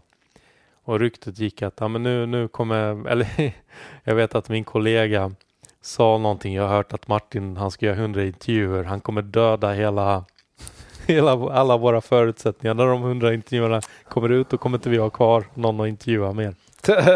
Fast det var ju ganska, ganska, eh, ska vi säga, det var inte så djuplodande intervjuer. Nej, nej, men vi visste ju inte riktigt vad det handlade om. Nej. Eh, Jag menar, nu är det djuplodande intervju. Jag har ju dödat allting efter det här. ja, precis. Nej men det, återigen, jag skäms ju jättemycket för att, att det aldrig, att det aldrig publicerades. Mm. Ehm, eller skäms. Det är inte så att jag går skamsen dåligt- till har- sängs varje, varje eftermiddag. Men nu när vi tar upp det så får du lite dåligt samvete eller? Eh, Ja, mm, ja, och det räcker ju att jag kollar liksom på min backup-disk Mm. och hittar den här Fast- mappen. Tänk om det går typ tio år till och helt plötsligt bara kommer de ut. Blir inte det roligare nästan då? Jag vet inte, jag har faktiskt funderat, lekt med tanken att man skulle publicera dem, Mm. för det är ju snart 20 år sedan alltså. Mm. Du kanske kan göra den här 2002. idén som du hade i något avsnitt av podcasten där man kan göra sån text to speech och så kan det bli podcast. Ja. äh, jag vet inte ifall det hade blivit så bra. Men, Nej. men eh, man kan ju också, här i Malmö så fanns det något, eh, hade de en grej på, på, eh, på ett uteställe Mm. för några år sedan som hette, tror de kallade det för Skambyrån. Mm. Där vem som helst fick upp på scenen och läsa en text som de hade författat för, Mm. för en för- ja det var inte specificerat för hur många år sedan men för, för ett tag sedan Mm. som de tyckte var pinsam att läsa idag och sen skulle man läsa den högt inför publik. Mm. Kanske man skulle få personerna som har, gjort, som har blivit intervjuade att, Mm. att läsa upp sina, sina svar. Ja, just det. Nästa stora skateboardgala kanske. Ja, Eller Gold School. Gold School. ja det är ju i, imorgon. Ja, du har ju 24 timmar på Ja. dig att fixa något. Eh, vi ska prata mer om Gold School sen. Mm. men det här med intervjuer, alltså du är inte den enda. Jag har ju också jättemånga som inte jag har publicerat. Folk Okej. kanske inte vet om det. Jag var i USA också precis innan Tacky skulle dra igång och intervjuade, jag gjorde intervju med han reaktören som gick bort på Transworld, Eric Strickler. Mm. Ja, strunt samma. Eh, Alva, jag gjorde intervju med, jag tror jag har någon Tony Magnusson intervju. Ja, jag har ganska många som är på videotape som inte har kommit ut. Som jag väldigt länge hade dåligt samvete för. Men nu när jag tänker på det, om jag väntar kanske tio år till så, så blir Ja. det roligare. Eller 50 år till när de vill göra en eh, riktigt grävande dokumentär. Ja, om- precis. Och det kan jag också tillägga. Jag har ju, jag tror tre skokartonger där DV-tapesen är prydligt lagda så här. Jaha. filmat allt historik från 2003 till 2009 när jag slutade på Tacky. Alla tävlingar jag var på. finns hur mycket som helst där. Jesus. Som jag bara tänkte på här om året. Här var mycket skate. För ett tag tyckte jag var fan vad jobbigt att ha en massa DV-tapes. Borde nästan slänga dem men det är såklart man inte slänger. Men har du Så- tänkt på det här att alla de DV-tapesen som ligger i den lådan, Mm. så mycket material laddades upp på Youtube varje sekund. Mm. Vilket får mig att tänka på, nu ska vi inte snacka helt om Tacky, men det fanns ju inte Youtube på den tiden. Nej, utan det. filmer ja, kunde inte laddas upp i något bra format förrän 2005 kanske på Youtube. Alltså det blev ingen bra kvalitet på Nej. skateboardklipp. Men du gjorde en film som hette Andra akten Ja, i det. Defekts regi. Och där var det, var det VHS till och med? Eller Mm, det var Ja. innan DVD existerade. Eller existerade fanns det ju. Eller, d- DVD existerade men eh, det distribuerades inte skatefilmer på DVD Mm. i den utsträckningen vid den tidpunkten. Men andra akten, ja, den gjorde jag och John Magnusson Mm. tillsammans. Ehm, och det var ju... Eh, vi filmade lite själv. Jag ägde ingen egen videokamera vid Mm. tillfället. Eh, utan vi samlade in material från alla folk som hade videokameror och vi lånade videokameror. Och, Mm. eh, filmade. Och sen så satt vi några veckor och klippte ihop det här hemma i min etta Mm. i Malmö. Och eh, den, den blev ju rolig. Mm. Jag tror att, eh, att vi visste inte riktigt vad det var vi skapade men jag, jag vet ju att min kollega Jugga, Daniel Mm. Stankovic, jag vet ju att han och hans generation så satte den, alltså det blev en ganska stark, det blev ett starkt intryck Mm. för dem. Dels att det var deras egen scen och, Mm. och han var ju med lite i den också om jag inte minns helt fel. Mm. Kickflip och backside ollie ut för trappan på Plaza. Mm. Men eh, den fick ju ingen direkt spridning. Jag tror vi kopierade upp 50x och paketerade i en så här köttfärsförpackning och satte en etikett Mm. på så att det skulle se ut som att det kom direkt från charken, vilket Mm. datum det var gjort och, Mm. och så. Men, men eh, ja, jag vet inte om man hade haft mer än 50 views på den på Youtube idag. Mm. Men det var ju som sagt, det blev inte stor spridning av den, men det var första gången som, som vi hade en eh, riktig eh, biopremiär på en, på en Mm. skatefilm här i Malmö. Mm. Var var det någonstans på? Panora hette, hette biografen, den finns inte. Eller den Mm. finns men den ligger på ett annat ställe idag. Okej, så det var en riktig biograf? Det var en riktig biograf men det var en väldigt liten salong. De, Mm. de hade bara en salong och den var liten. Och i en trappa ner så hade de bar och dansgolv så det brukade vara klubbar på stället Mm. också. Eh, men det, det satte ju någon slags eh, av, avstamp för skatefilmspremiärer på det här stället. Sen var Mm. det premiär för Dogtown and Z-Boys Mm. på samma biograf. Nu ska jag fan inte säga att defektfilmen var först för det kan vara så att Dogtown-filmen visades först. Det var inte där den här Jason Jesse-dokumentären visades, eller? Eh, det var senare. Men, Ja, det, men var, var det var det där. på det- det var där, menar. Det stället, ja. Ja. Sen så hade- arrangerade ju bryggeriet eh, en skatefilmsfestival där. Som Mm. heter Skate or Die. Det var kanske där som Dogtown and Seaboys visades förresten. Mm. Eh, så tror jag Streetlab hade någon premiär där också. Ja men det Mm. var lite skatefilmspremiärer Mm. där. Men andra akten eh, var, det kan vara så att andra, eh, Defekt-filmen var den första skatefilmen som visades där. Mm. Och, och det var ju också kul Mm. att se tillströmningen. Just det, vår film Pitbox-filmen Långt ner i böjen Ja, just det. eh, hade också premiär där. Ja, Som vi har pratat lite om tidigare. ja, precis. Eh, och det har jag också som en punkt här. Men jag tänkte först fråga om semester. Alltså, du pratar inte om märket semester, för det börjar ju som en husbilssemester. Berätta om det. Ja. Hur mycket kostar inte soppan egentligen? Okej, ska jag berätta en rolig historia? Ja, Den, nej, den har jag säkert berättat i den andra, i den andra podcasten. ja men alla kanske inte är så dumma som mig och lyssnar på alla hundra avsnitt. I fem somrar i rad så hyrde jag och mina vänner en eh, husbil. Mm. Eller vi hyrde inte samma husbil varje sommar utan det var nya hus, husbilar varje sommar. Och körde två veckor runt i Europa. Mm. Eh, Frankrike, Spanien, Tyskland, Mm. eh, Belgien, Danmark såklart, Österrike, Mm. Italien. Nu har jag nog räknat med alla länderna vi var i. Monaco. Mm. Eh, och eh, konstellationerna såg lite annorlunda ut år för år. Men första året så var vi i Lausanne i Schweiz där det skulle vara en, en tävling. Grand Prix eller? Ja, det kan det nog vara. Och Mm. eh, vi kör runt in i stan och hittar ingenstans att parkera och sen eh, är det jag som kör då. Så helt Mm. plötsligt så ser jag en skylt. Parkering, ledigt. Kör ner i ett parkeringshus och när vi kör in genom öppningen så säger det Åh nej, den fastnar eller? Och då kilar jag fast husbilen i öppningen. Jag hade inte en tanke på att det fanns en, en höjdgräns. Eh, Jävla Ja, nöt alltså. Och fick lite panik och försökte få upp bilen. Släppte kopplingen, skulle gasa och så fort jag släppte kopplingen så rullade bilen bak, eller fram lite ytterligare. Ännu mer. Ja. Ja. Och började skaka jättemycket. eh, Så att jag nästan inte kunde hålla i ratten. Och Mm. så, så sa jag till John Magnusson att nu, nu får du ta över det här, jag klarar inte det. Och sen så gasade han på som fan och kom till sist upp. Det stod en massa bilar bakom oss och Mm. tutade också. Ehm, ja, mer än så var det inte. Det var snällt att stå där och tuta när de slet, uppenbarligen ser vad som har hänt. slet eh, av takluckan Oj. gick sönder. Ja. Och då hade jag paxat, eh, för det är klart att man ska vara eh, 25 år och paxa saker. Mm.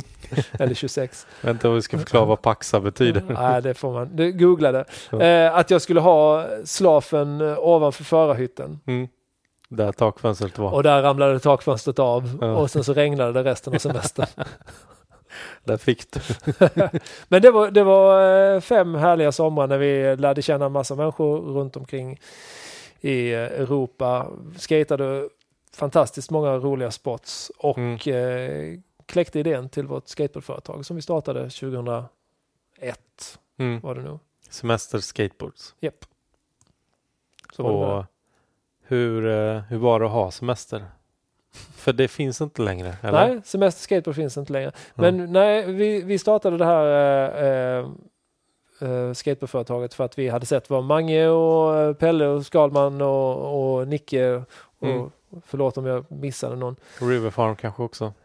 Ja, fast River Farm var ju redan så etablerade. Det kändes... Eh, alltså, jag kommer ihåg när, när River Farm startade och Mange visade prylarna för, för Christian hade skickat saker till Fonsportredaktionen. Men, det. men jag kände ju inte Christian, eh, så jag visste ju inte vilken nivå han låg i entreprenörsgrad. Ja.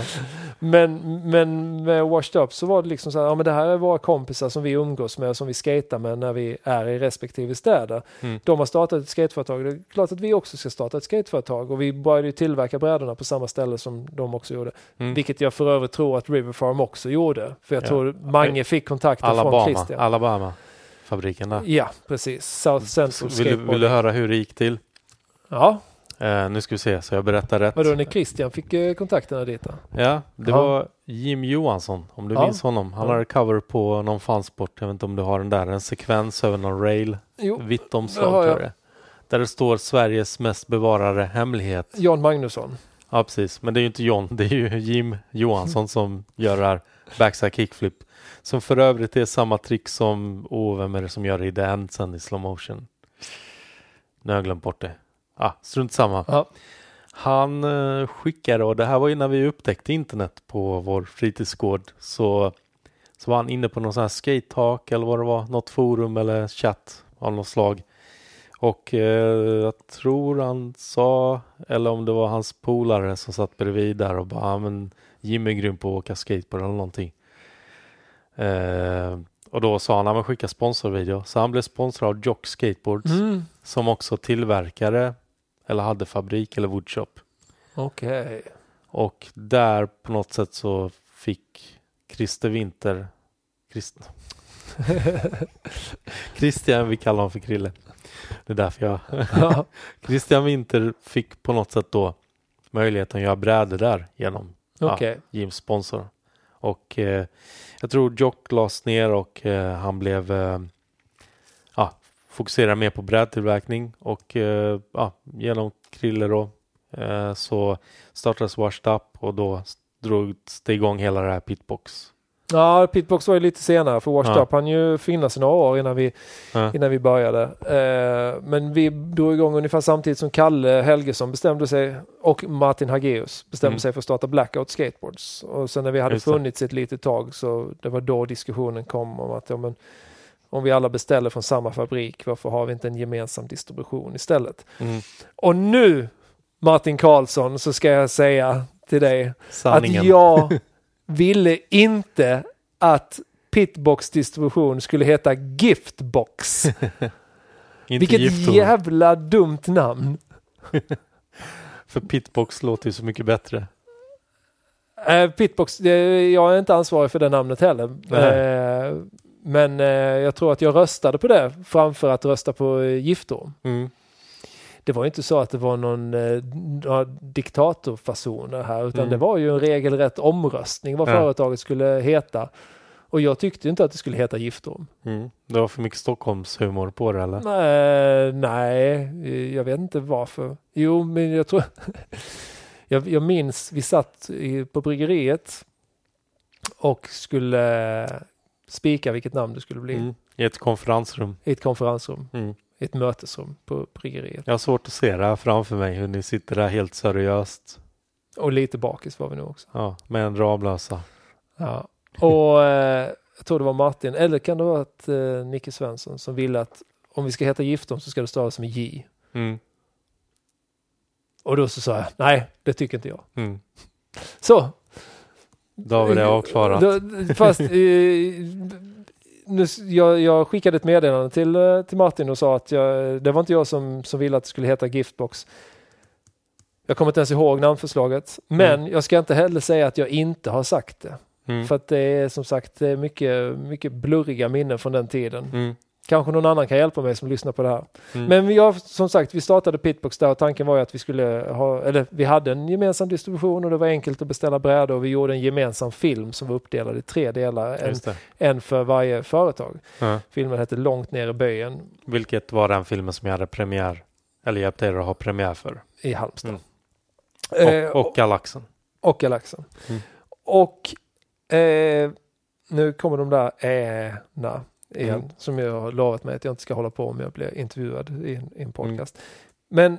Men eh, jag tror att vår, vår eh, inställning till semester var att vi aldrig skulle göra det för att tjäna pengar på det. Mm. Utan det var, till att börja med så var det en grej att det var häftigt att göra egna brädor. Mm. Eh, det var en tid när brädorna var väldigt dyra så att man ville ju ha billiga brädor. Mm. Ingen, ingen var sponsrad. Mm. Så att det, det var klart att vi ska göra egna skateboards. Eh, och sen så växte det ju sig lite större och samtidigt som man fick mindre tid att Mm. lägga på det. Så Hur, hur var största beställningen? största beställningen eller vad tror jag att att vi, vi, vi lät tillverka brädor i Kina Mm. två, två säsonger. Mm. Det var nog de största vi gjorde. Hur många?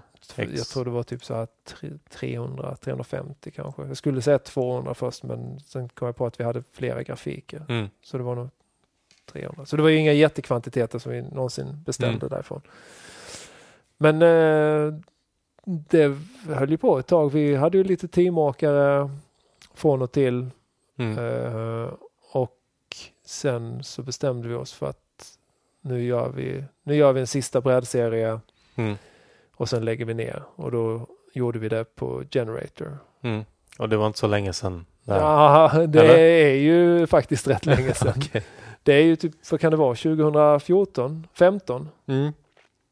Ja, i och för sig, det är för att jag har gått tillbaka några år i Ja. tiden under mitt konstiga projekt eller Ja, experiment. vad man kanske ska eh, säga då, för jag tror inte vi har nämnt i det här avsnittet, men i förra avsnittet så nämnde vi att du har lyssnat igenom 102 avsnitt av Defects Mm. podcast. Podcasten som jag var med och Nästan. gjorde. Jag har, tidigare. eh, jag har en timme kvar på sista avsnittet. Ja. Alltså så här är det, jag har ju lyssnat på dem. Eller vi kanske ska förklara vad det är för något först. Ja, det blir väldigt, det känns som att det blir styltigt här. Ska vi inte eh, hoppa, eh, att när vi kommer dit, när vi drog igång podcasten, om du har med det i dina, dina frågor? Vad- Alltså att vi, ja, men den kommer ju här. Alltså, det, det kommer om podcasten? Okej. Mm. Det, det var, det var ingenting annat? Okej. Nej, men den är, ja, okej. passar inte in. Nej.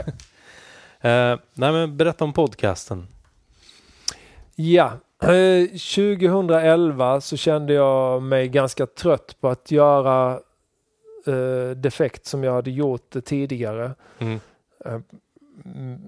Framförallt på att skriva skateboardnyheter. Mm. Jag, jag ville liksom inte, jag ville inte, jag brukar alltid ta upp det här som ett exempel att ja men ska jag skriva en till nyhet om att Chris Dobstaff har en ny ryggsäckssponsor. Mm.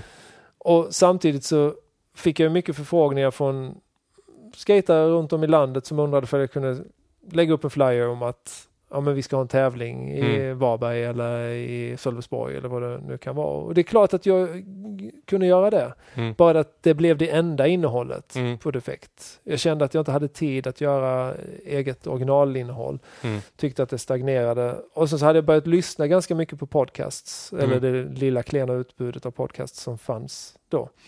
Jag lyssnade framförallt på en podcast som heter Mac Break Weekly som handlade om Mm. Apple-nyheter. Eh, så vi testade att spela in ett provavsnitt.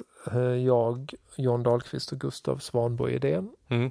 Och provade lägga ut det och det var ju kul. Det Mm. får vi göra igen. Och sen eh, rullade det på och vi märkte ju att det var askast ljud i början. Jag experimenterade. Jag ville inte lägga några pengar på det så jag försökte verkligen med de absolut billigaste lösningarna man kunde Mm. komma över. Köpte så här mikrofoner för 69 kronor på Kjell Company. Jag trodde att Mm. det skulle hålla måttet. Ehm, sen började vi spela in lite på Skype och, och sen började vi snacka om men hur ofta ska vi göra det här? Försökte ha någon form av stadig utgivningstakt men det funkade inte. Någon gång så blev det ganska långa uppehåll mellan Mm. det. Och då, då kändes det lite som att ja, men, nu har man, det här känner ju säkert du till, att om man, om man publicerar ett avsnitt i veckan i fem veckor i rad Mm, och sen så vecka sex så kommer det inget avsnitt. Mm. Då kommer man få en massa frågor. absolut. Eller jag är inte där. Eller vi. Mm, nej, men, men eh, det, folk förväntar sig någon form av stadig utgivningstakt snart i alla Mm. fall. Det får de inte. Av oss. Nej, jag. Eh, men då så försökte vi göra det varannan vecka. Mm, Men då, det funkade inte riktigt heller för det, det, då blev det så lång... Eh, det, det var, jag vet inte. Det kändes som att ja, men kan vi vänta två veckor så kan vi lika gärna vänta tre veckor. Sen så blev Mm. det en månad. mm, Så bestämde vi oss runt avsnitt 50 kan det väl ha varit att nu ska vi göra det här en gång i veckan. mm, Och så blev det och vi avhandlade ju eh, egentligen sånt som jag hade skrivit om på Defekt tidigare. Det vill säga mest skateboardnyheter som Mm. vi gav vår egen vinkling på. och mycket skitsnack. Och sen så hade vi lite tema, temaavsnitt. Vi pratade om eh, eh, hela 90-talet till exempel, som Mm. vi tagit upp. Då körde vi två årtal per avsnitt. Så Mm. det blev fem avsnitt. Eh, gjorde intervju med två killar som slutade, slutade skata. Just det, Sen- quitters. Ja, sen börjat skata igen Mm. efter 10-15 års uppehåll. Eh, hade lite gäster mot slutet. Eh, men, men på det stora hela så handlade det egentligen om att vi var tre personer som satt och pratade om skateboard i största allmänhet, skateboardnyheter, skateboardhistoria i typ en och en halv till två timmar som sen klipptes ner till ett avsnitt på en till en och en halv timme. Mm. Och det var ju jätteroligt och det var ju roligt att se hur besöksantalet växte och, och hur folk liksom som man kanske inte kände pratade med en och sa att åh fan jag lyssnar på, på podcasten hela Mm. tiden. Den är jättebra. Och sen inser då att ja, men vi lägger ner kanske ja, 10, 12, 15 mantimmar i veckan på det här. Mm. Och det, det finns ingen ekonomisk bäring i det. Mm. Och det finns bara en viss begränsad tid du kan hålla på med sånt här innan du börjar bli lite smått bitter Mm. över det. Och jag säger inte att man inte kan göra sån här sak bara för att man är en eldsjäl och man tycker att det är ett jävligt spännande medium att hålla på Mm. med. Men vi låste ju, eller målade in oss lite i ett hörn. Jag säger inte att det inte, det finns ju en aldrig sinande ström av skateboardnyheter att Mm. tillgå. Men det blev lite väl mycket ältande om vissa, vissa ämnen. Mm. Till exempel eh, Anthony Van Engel och Jason Dill och Ja. även om Ed Templeton. Mm. men men eh, det var, så vi gjorde 100 officiella avsnitt, även om ett avsnitt var ett dubbelavsnitt Mm. och eh, ett var ett eh, 97,5 avsnitt. Ja. Eller om det var 78,5 eller vad fan 97,5. Okej. Jag- Nu kanske jag kan berätta varför jag har så bra koll på allt det här.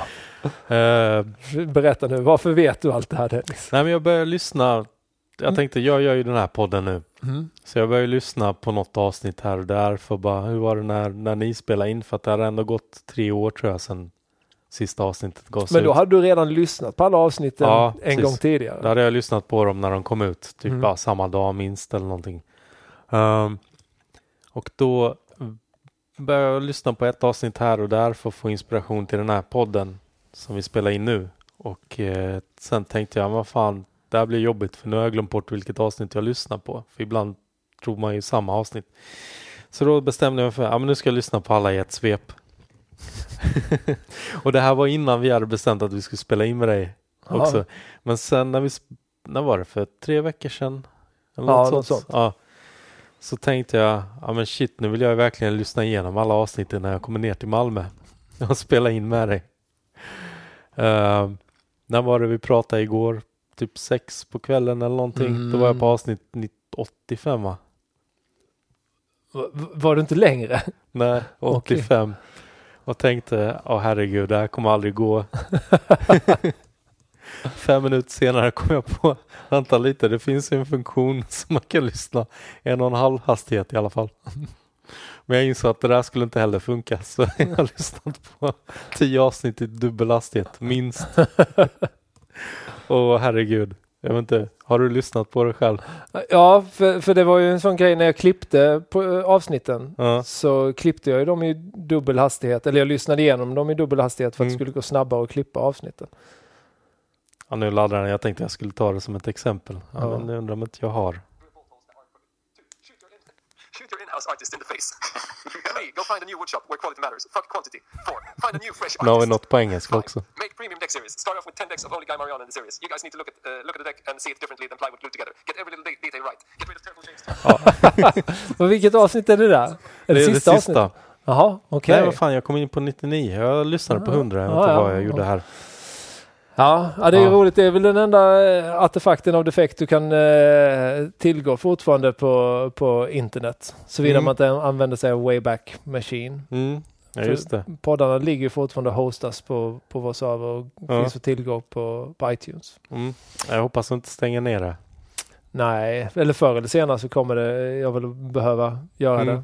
Jag får spara ner allt på ett USB-minne. Mm. När John Dahlqvist helt plötsligt åberopar GDPR. Eh, Just det.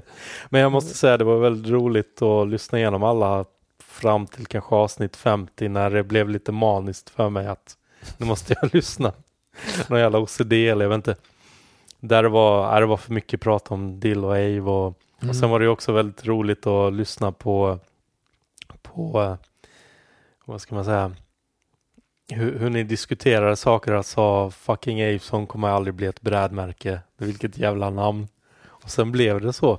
Så det var ju väldigt Mm. roligt att lyssna ja, Re retrospektivt så har vi ju haft fel i väldigt mycket. Ja. Det Mm, är jag det- absolut villig att erkänna. Ja, men det ska vi inte klandra er för. Nej. Men det, det blir ju väldigt roligt att lyssna på. Det, det är ju mycket, mycket spekulativa eh, åsikter som vi har Mm. haft i podcasten genom åren. Men jag tycker också att vi, vi har ändå det var, det var en jävligt rolig och lärorik resa att Mm. göra och det var ju, det var ju superpeppande och det vet jag att du också har, eh, har drabbats av nu när man blev featured på iTunes. Mm, Att det, det blev lite som en morot i det mm, hela. mm, Och vi var ju både featured och var etta på topplistan. mm. Men det var inte för att vi hade en svinbra podcast. Eh, eller att vi höll en fantastiskt hög kvalitet utan det var ju Jo för att då. det fanns så fruktansvärt få podcastar. Ja. Så, eh, och jag vet inte hur ofta, hur många gånger per dygn som de uppdaterade sin statistik på, på iTunes. Men Mm. dagen efter så var man ju nere på en, en lägre pla placering igen. Mm. Men publiceringsdagen kunde man alltid segla upp där. Mm. Slå både Hermans historia och eh, Alex och precis. Sigge. Ja, när, man, när man släpper ett avsnitt så brukar det dyka upp högre upp. Precis. För nu noterar jag liksom att Nine Club ligger ju på listan och vi finns inte med ens på avsnitts eller på programlistan Nej. på sportkategorin. För ni var på Samhäll. Precis, jag vill inte lägga den i... och Så här är det då för de som eh, lyssnar att när du publicerar en podcast på iTunes så kan du välja vilken kategori din podcast Mm. tillhör. Och det finns en massa olika kategorier. Det finns nyheter, det finns samhällsinformation, det finns kultur, det Mm. finns musik, det finns sport, religion, Mm. humor. Jag tror vi la var på humor och Mm. eh, samhällsinformation eller något sånt där. Mm. Ja, kultur tror jag det var. Eller? Ja, så kanske det var. Ja. Ja. Och det är också en sån grej att det, defekt har väl alltid varit en slags reaktion mot allting som har, där, där, skate, där man har försökt att försportliga Mm. skateboard. Alltså nu la inte jag den på sport för att jag tycker skateboard är en sport utan mer, ja, men där ligger de andra skateboardarna. Och det är självklart, hade jag ju gjort podcasten idag eller startat en ny skateboardpodcast så hade Mm. den antagligen hamnat på sport också. För att man får ju vara lite smart också hur folk letar upp sina podcasts. Mm. Ja, precis. Ja, men det var mer för att underlätta för folk att hitta den. Mm. Jag gjorde det lite mer för att det skulle bli svårare Ja. att, att hitta. Vad, eh, jag har lite fråga här. Ni Mm. pratar inte så mycket om svenska åkare. Nej, det stämmer bra där. Ja, Jag tror ni förklarar i ett avsnitt också att det, det skulle kännas jobbigt om ni sa något fel. Ja men så här är det, så, och det här har jag fått höra hela tiden, alltid när vi har, så länge jag har drivit defekt, Mm. alltså när, när man skrev mer saker. Ja men varför skriver du inte mer skit om sk- svenska skatare? Ja men, som jag uttryckte mig säkert i något avsnitt av podcasten att jag vill inte bajsa där jag äter. Mm. Eh, så är det väl en, en, en sanning med modifikation. För det är kanske inte bara det det handlar om. Det handlar ju om att vi, vi är en så pass liten skatescen i Sverige.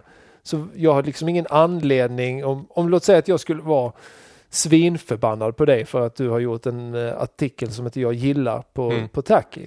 Så finns det ju ingen poäng i det långa loppet med att jag sitter och säger att du är dum i huvudet bara för att du har gjort en artikel där. Det är Mm. det, jag, kan inte, jag kan inte sitta och uttrycka mig i affekt heller, någonting Mm. som ska efterbevaras till 2099. Ja. Alltså, det, jag, jag har ingenting att, att vinna på att prata skit i etermedian Ja. om en annan person. Ja. Speciellt inte om den person som jag känner eller är bekant med.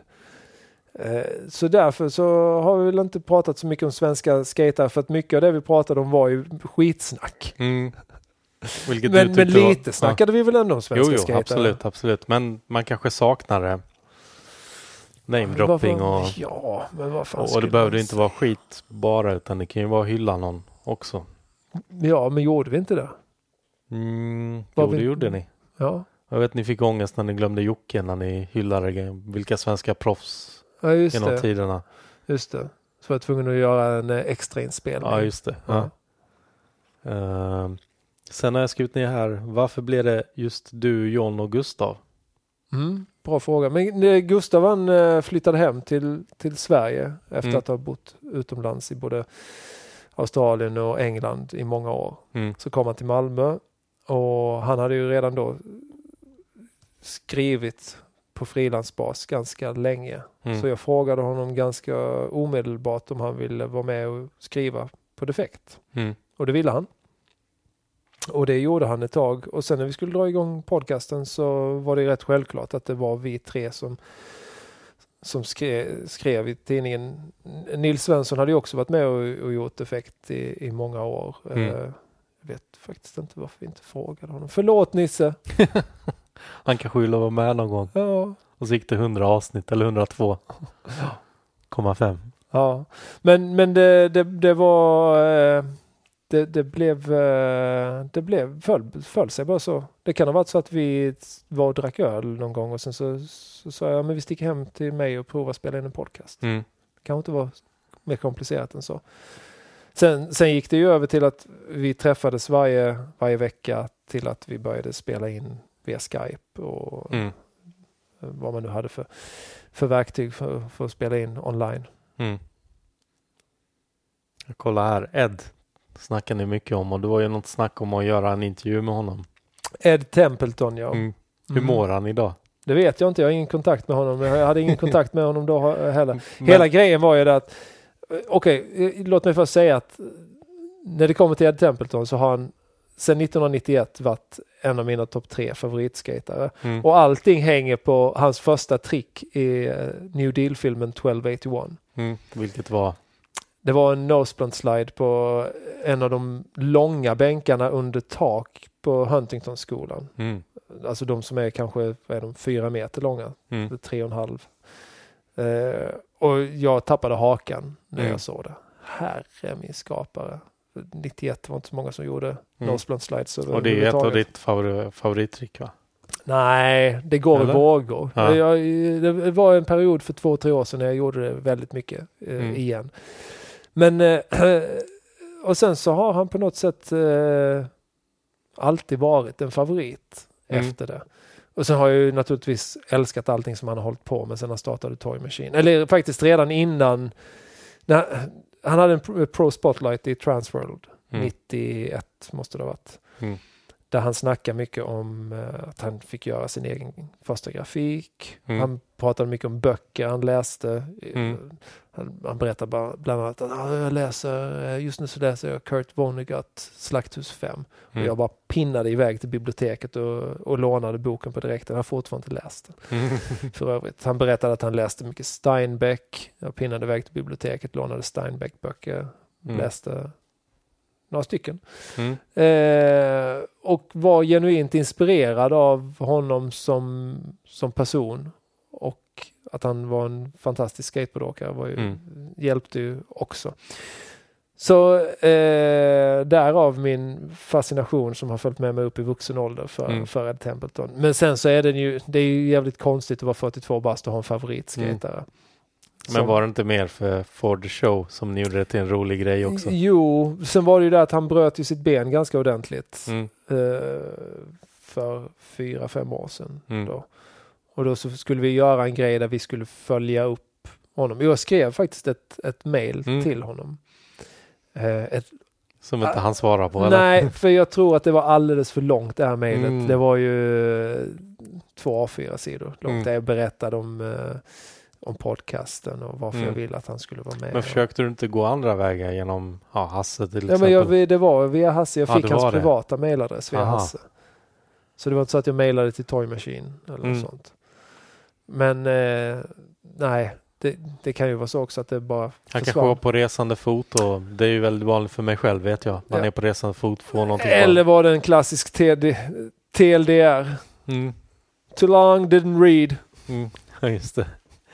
Eh, ni pratar också, eller du pratar om att barn har ingen stil eller ingen bra stil. och jag tänker på, Ja men det är ju helt sant. jo jo, men var inte Mattias Ösund grym när han var liten? Han- Jo, men jag har aldrig sagt att, att, eh, att kids inte kan vara eh, grymma på att åka skate. Jo, jo men hade han inte bra stil menar du? Men jag var ju själv ett barn när jag såg honom skata ju. Ja. Han är bara två år yngre än mig. Mm. Så kan vi bara bryta här. Ja, Min, kan min fru ringer. Jo, jag var ju också ett barn när Mattias slog igenom som Mm. skateboardåkare eller när han blev sponsrad när man såg honom på Lilla Sportspegeln och vad Mm. det nu kan vara. Rassel kanske. Mm. Eller Nöjesmaskiner, Nöjesmassakern. Han var med lite allt möjligt ja. Ja. Det var så roligt för att man hade alltid ett eh, VHS-band som låg redo Mm, för mm. eh, att spela in skate. Mm. Alltså jag har någonstans hemma hos mina föräldrar så ligger det ett VHS-band där garanterat Mattias är med. Mm. Ja, roligt. Eh, ehm, men eh, det här med att eh, med, med kids och att sponsra dem för tidigt. Det här med, med stilen. Det kanske inte är den primära anledningen att jag känner en aversion i, inför det. Det finns så många exempel på, på skateboardåkare som har blivit uppmärksammade i för tidig ålder som inte har kunnat hantera det. Mm. Jag tycker faktiskt att, jag vet inte om du följer Instagram-kontot Feedback TS. Nej, jag har bara kollat lite. Ja. Ja. Han, eh, han har ju en del bra poäng när det kommer till... Mm. Eh, Berätta vad det är för något för de som ja, Feedback TS är alltså ett eh, Instagram-konto som drivs av en kille från New York som heter Ted Barrow. Mm. Som eh, helt enkelt recenserar klipp som, som vem som helst kan eh, skicka in till honom. Mm. Och eh, det bygger mycket på sarkasm och stereotyper inom, inom skateboardåkning. Mm. Han, eh, han, han kan eh, han roastar klipp helt Mm. enkelt och han kan eh, mycket väl racka ner på att ja, men du har ett par röda skor eller dina byxor är Mm. för tajta eller du kan inte göra de två tricken efter varandra i en line. Mm. Men allt ska ju tas med en nypa salt för det är Mm. väldigt mycket sarkasm. Jag skulle vilja säga att det är 95 sarkasm. Sen Mm. så har han en del jävligt bra poänger också och det Mm. är det här, han, så fort han får ett klipp, han, han publicerar inte allt han får, men Mm. får han ett klipp och publicerar ett klipp på någon som är, som han säger det då, ingen under 17 behöver filma sig själv när de åker skateboard. Och på sätt och vis så finns det ju en, en poäng i det. Va- Varför ska en 12-åring få eh, uppmärksamhet eh, som sträcker sig globalt? Hur, hur, hur pass förberedd är en 12-åring på att det står 2000 andra 12-åringar och skriker att de vill ha den personens autograf? Mm. Det är kanske mest det som jag har, eh, har, Mm. har en, känner ett motstånd Mm. Till. Fick du Mattias Ösunds autograf då? Nej, jag fick låna hans Gameboy 92. ju. Mm, så var det Jaha. Men det klarar han av. Mm, Men jag var ju stokad att det var någon från Sverige som var sponsrad på riktigt av ett, Mm. av ett riktigt eh, amerikanskt Ja, företag. New Deal. Ja, Han och Jobby, var det någon mer? ja, fast jag var nog li, lite mer eh, Alltså, jag, var lite mer stokad över Mattias. Kanske det var för att eh, han eh, ja, men det var, han, var, han var yngre. Mm. Ett år yngre eller två år yngre. Mm. Jag, jag är 76 väl. Mm, alltså Mattias är ju bara 77 va? Ja, Men han såg ju så liten ut. ja, ja. Eller yngre, eller vad ska man säga? ja men jag var, jag, jag, klart jag var stokad på, på och för Mm. Mattias. Men som sagt, jag var ju själv bara 13-14 år gammal. Mm. 15 kanske. Jag kollar på mina frågor om podden, Mhm. som det var lite där vi kom in på det här med barn. För jag vet att du nämnde det i något avsnitt, men jag vet också att du bad väldigt mycket om ursäkt i början i podden. Mm, det gjorde jag nog. Och sen blev det bättre. Ja men det, det, är, Eller det, bättre, det är men- ju det här, alltså, alltså jag har, ju- har ju någon, någon läggning att jag inte vill trampa folk på tårna. Mm. Vilket kan vara jävligt jobbigt ibland för att man, man ursäktar sig väldigt mycket. Mm. Jag tycker jag har blivit bättre på det med åren. Man, man kan inte, man kan inte eh, Förlåt, nu, eh, det här får du nog klippa för nu stakar jag mig. Man kan inte göra alla glada, eller man kan Mm. inte göra alla nöjda rättare sagt. Mm. Eh, men har man den ambitionen att alla ska bli glada och nöjda Mm. så är det väldigt svårt om man kommer på sig själv att fan nu har jag nog eh, Mm. förbisett någon. Och det är den Ja. ambitionen du har. Ja, det är väl en fin ambition att ha Ja. genom livet att Ja, man inte ska göra folk eh, upprörda eller arga eller ledsna. Mm. Men jag var så jäkla mån om att göra allting superrätt. Mm, Alltid. mm. Så därför blev det väldigt mycket ursäkter. Mm. Men vilken, vilken typ av ursäkt är det du eh, menar? Ja, det var mycket dialekter och ursäkta att jag finns här och Ja. att ni Ja, måste det, det, det, var, det var en grej som jag ville göra eh, en, en, en sak av ganska tidigt. Det här att jag, Mm.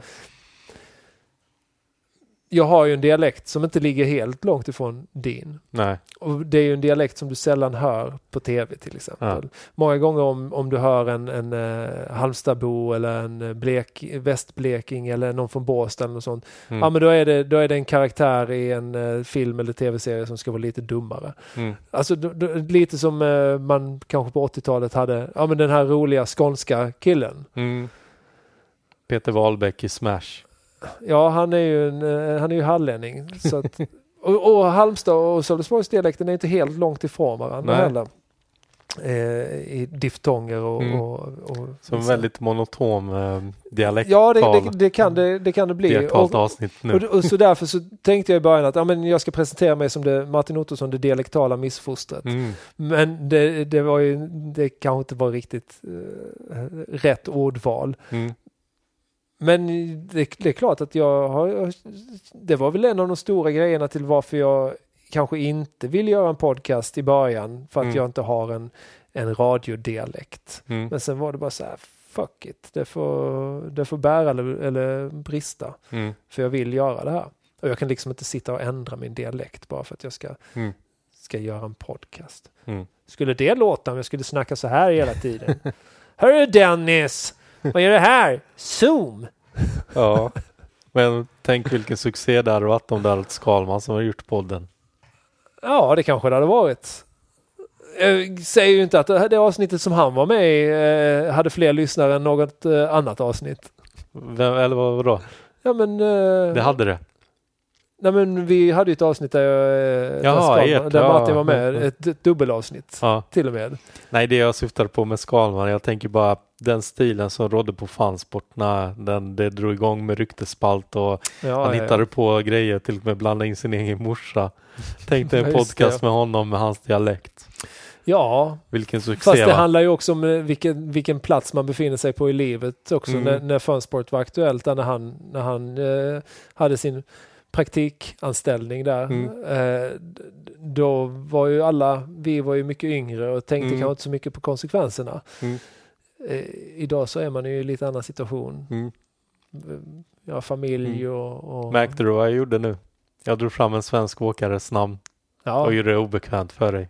Nej men jag tycker inte att det är på, på, alltså jag känner Martin så pass väl så Mm. att jag har inga problem att prata om honom Mm. och jag har ingen anledning att prata skit om honom eller någon annan i, Nej, i jag Sverige. menar tvärtom. Ja, faktiskt, jag tror att det har varit supergrymt med honom. Jag har funderat på det här om, om, för, jag har ju fått den här frågan varför pratar ni inte skit om, om svenska skatare? Mm. Och, och det diskuterade vi ju för bara några minuter sedan. Men, Mm. men jag, efter det så har jag funderat ifall det är någ, någon i Sverige som jag tycker genuint illa om i Sveriges skateboardscen. Men det, Mm. det är liksom inte, det, för det finns ingen som jag har anledning att tycka illa om. Vilket är lite roligt. vi, jag, det jag låter har, ju som att jag är världens jävla diplomat, men, men Mm. jag skulle vilja... Nej. Nej. jag ska se, för jag har nämligen frågor här. Ja. Oj. För att göra Spännande. obekväm Jaha. kring den här saken. Ja, ja, men gör mig obekväm. Mm. Eh, vilket USA-proffs skulle du vilja ta med dig till en öde ö? Det är inte den obekväma frågan, det kommer sen. Eh, kan man skata på den öde ön? Ja, Det kan man göra. Skulle, vara, alltså det skulle vara roligt att ha med sig Ed Templeton. Det skulle nog bli många intressanta diskussioner huruvida vi skulle äta den där grävlingen eller inte. Men... Eh, nej, vad fan. Jag tar med mig Ed Templeton till den öde ja ön. det är bra. Det var inte så noga med den här frågan, för det är bara ett upplägg för nästa. Okej. Vilken svensk åkare skulle du ta med till en öde? Jag skulle väl ta med mig John Dahlqvist för att vi har alltid väldigt bra diskussioner. Mm. Och nu kommer det. Vilken svensk åkare skulle du inte ta med till en öde? Alla andra än John Dahlqvist. Nej, du får bara välja en. Men du menar så att all, alla 48 000 övriga skatare får följa med då? Nej, utan är du- det en som jag får lämna kvar? nej, men tänk dig en som du bara, nej men det skulle vara taskigt att ta med honom eller Alltså, eh, nej. Du måste nämna ett namn. Det, det måste jag inte alls. nej. nej, jag, det, det, är en icke-fråga. Det är en, Vad sa du, Nicke Svensson? Det, det är en icke-fråga. Nej, men jag skulle väl inte ta med, jag skulle typ inte ta med mig någon så här åttaåring som jag inte har någonting gemensamt med. Har du någon namn på någon Nej, jag kan inga åttaåriga skateboardåkare. Svenska åkare också. Nej, det där var elakt. Ah. Men roligt. Var, var, var, var, det enda om den döda ön? Vill du inte veta vad jag skulle ta med mig i matväg? Nej, Nej, tråkigt. Eller vill du berätta något nej, mer? nej. nej. Eh, då tar vi den här. Vilka sex skatare skulle du vilja se i Big Brother USA-versionen? Du menar tv-programmet Big Brother? Ja, du skulle sätta sex skatare från USA eller internationella i ett Big Brother-hus. Okej, jag skulle väl kunna tänka mig att vi eh, tar och sätter... Eh, vi börjar med Dwayne Peters. För Mm. det skulle bli mycket, mycket bråk där. Sen skulle vi kunna ta någon sån här eh, YouTube-skatare. Andy Schrook som Mm. driver Revive Skateboards. Ja, redan nu är det hett inne i huset. Ja. Sen så skulle jag kanske ta typ Andy Roy. Mm. skulle bli jävligt spännande att ha, hon, ha där. Sen kan vi väl mixa upp det. Bara dra in Way Desarmo Mm. eh, i mixen och det var fem va? Nej, fyra. Fyra. Ja, ja. två till. Sen kan vi väl ta någon... Eh, ja, men vi tar Steve Berra. Han skulle nog Mm. gilla att organisera saker där inne. Och sen så, sen så, Ett tempel. och sen så tar vi eh, Chris Branagh 1992. Det här låter underbart. Och nu är nästa fråga. Vilka svenska, sex svenska skatare i svenska Big Brother? Vilken Nej, mycket fråga. Nej, den har jag svar. Jag, jag, kan inte sex svenska skatare. Nej. Men om vi skulle stängt av nu så skulle du kanske kunna ropa Nej, men vadå? Alltså jag har ju inte tittat på Big Brother sen det var ett nytt program när, när, eh, när det gick på, var det på 90-talet? Men du kunde ralla upp sex USA-proffs. Jo, men det, ja, du menar det här att jag inte kan prata om svenska skatare. Ja, men det skulle jag inte ha. Ja, men vad fan, vi tar och, eh, vi tar hela gamla Prostuff-teamet. Det blir jag och Pontus Alv, Stefan Ylital och eh, Jim Augustsson, eh, John McMillan eh, och Ricky Sandström. Okej, Ja. vi kör här. ja, jag ska inte plåga dig mer. Nej, Ricky körde nog aldrig för Prostuff, han körde bara för, eh, Auto. för auto. Ja. Med sin modell som man aldrig fick på den tiden. Nej, så kanske det var. Ja. Jag skulle, jag skulle nog kunna tänka mig att, eh, att åka till en öde ö med Pelle Fredell. Mm. Sa jag Ferdell? Fredell. Fredell. Mm. Och Pontus Alm, eller hur var det? Pontus Alm. Vilka åkare har suttit i din bil du pratar ganska friskt om det i din podd, eller er podd menar jag. Du menar vilka proffs som har åkt i Martin Ottossons bil? Mm. Ja, det är ju inte så många proffs som har åkt i Martin Ottossons bil. Eh, Matt Hensley, Mm. Chris Fanner, Mm. eh, han som jag nu har glömt vad han heter som är eh, team manager på eh, Deluxe. Åh, idiot, varför har jag glömt det? Skitsamma. Mm. Eh, Peabody Mm. var med på Beauty and the Beast. Mm. Han. Rudy Johnson Mm. ehm, och säkert någon till. Mm. Inte det, Martin Ottosson har inte kört runt så mycket proffs i sina dagar. Det lät så i pod podcasten. Eh, hur går det med backside 180 nose grind? Jag har skrivit ner här men jag minns faktiskt inte Har vi, varför. har vi snackat mycket om det i, Jag i, tror det. i Ja, ett par gånger. Ja, nej, det är ett trick som jag inte gör. Nej. Nej. Nej, vi säger inte mer om så för jag minns inte hur ni pratar. I avsnitt nummer 66 så är din dröm att du ska ha två toaletter. Ja, det har jag nu. Det har du nu. Ja. Och jag kan mycket väl tänka mig varför du vill ha en egen toalett. Nej, det handlar inte om att det ska vara en, en toalett som är vigd enbart till mina behov, utan det handlar mer om att man inte att man får stå och vänta på att, på att toaletten ska bli ledig om man är flera i familjen. Mm. Ja, jag tänkte mer att du skulle ha massa skate-tidningar där. Jaha, Ett bibliotek. nej. Jag, jag flaggar inte Okej. tidningar. Om du skulle starta en podcast idag som inte skulle handla om skateboard, vad skulle det handla om Som då? inte skulle handla om skateboard. Jag har ju en idé till en skateboard-podcast. Mm. Eh, men den vill jag inte yppa här för att eh, jag, jag, jag tänker inte att du ska sno den. Jag tänker snarare att någon annan ska sno den. Mm.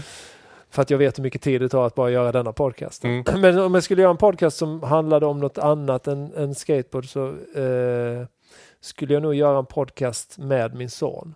Mm. Nu eller? Ja. Eller vill du att han ska växa lite till? Nej, eller? eh, vi, vi, när, när vi gjorde Kastat i eten Mm. så då var jag, Harry bara jätteliten. Mm. Men då brukade jag ibland spela in honom på kvällarna med, med telefonen när vi skulle natta. Mm. Och, och sen så ställde jag lite så här frågor till honom som jag tänker att barn kanske har funderingar runt. Eh, och, och sen så en gång så hade jag mikrofonerna med mig hem Mm. och riggade upp dem på bordet för att John skulle komma hem och göra Mm. podcast. Och eh, då så ville han prova att göra det. Mm. Så jag har lite inspelningar från när Mm. han är så här tre år gammal. Ah, roligt. Där vi faktiskt pratar om att nu gör vi en, en podcast. Mm. Så skulle det vara någonting skulle jag nog göra det med min son och låta han komma till tals. Mm. Sen ska man naturligtvis inte outa barn utan deras egen, Mm. egen vetskap. Så du kan det. spela in dem nu och sen när han blir 18 så börjar du ge ut dem Ja, avsnitten veckan. Eh, Men jag vet att du pratar om att eh, göra podcasten i ett annat format. Det pratar du om, men du berättar aldrig riktigt vad. Men sen pratar ju vi att eh, då avslöjade du att du hade en idé att göra ungefär vad vi gör nu, en intervjupodd Mm. istället. Precis, och, och det var ju lite målet att eh, när sista avsnittet var färdigt så skulle vi göra lite, eh, ja, lite mer intervjubaserade som Mm. inte skulle komma lika frekvent Mm. heller. Och jag hade väl i princip tre personer som jag ville intervjua, som Mm. jag hade bestämt mig för. Mm. Eh, och en av dem har du redan intervjuat nu, Mm. Hasse Lindgren. Mm. Eh, en annan ska du intervjua Mm. och en tredje tror jag att du vill intervjua. Vi kan prata om det sen. Ja. Ja. Men, eh, ja, men det var tanken. Men sen var det det här, jag hittade helt enkelt inte tiden att Mm. göra det. För att som du vet så driver jag ju eh, Familj. Ett, ja, jag driver ju ett annat företag också. Ja. Som vi kan komma in på strax. Ja. Där med intervjupodden. Och där hoppas jag att den personen som du vet om att jag ska intervjua, eh, Ja. att du är med också på den. Ja, ska vi nog försöka ordna. Ja. Eh, och jag kan ju säga anledningen till att jag startade den här podden var ju mycket tack vare att ja, er podd fanns och sen försvann den. Och då hade jag skapat något beroende av poddar. Att jag lyssnar ju mer på podd än musik. Alltså det varje dag när man vaknar sätter man på någon podd till jobbet och sen man Mm. åker hem liksom. Och jag börjar sakna liksom någon skateboardpodd. Och då tänkte jag, ja men nu verkar det inte som att Martin gör, gör sin plikt, eller jag får säga. Nej, men inte plikt, men Men det verkar inte bli någonting mer. För att man hade ju hoppats att den skulle komma tillbaka i en annan Mm. form. Så att då tänkte jag, men då testar jag och kör liksom och så får vi se vad som händer. Och nu sitter vi här. Och nu sitter vi här ja. Ja. Och eh, jag tycker att det, det som du och Mattias gör är jättebra. Mm. Jag lyssnar på det med högt nöje. Känns skönt att inte sitta bakom rattarna. Ja, eller hur? Det måste kännas skönt att ha, se, ja, höra någonting utan att behöva ta ansvar Och för så det. kan man ju själv vara den som, eh, som skriver in och klagar på eh, Mm. Att vi snackar för lite Jason Deal. Nej, att det blir fel på årtal eller Ja, just det. Ja, vad det nu kan vara usch, för de här årtalen. Uttala ett namn fel eller glömmer, vad, glömmer en part i någon, någon Ja, film. precis. Ja. Om du blev IT-miljonär och sålde ditt företag för en miljard kronor, vad skulle du hitta på för roligt med pengarna?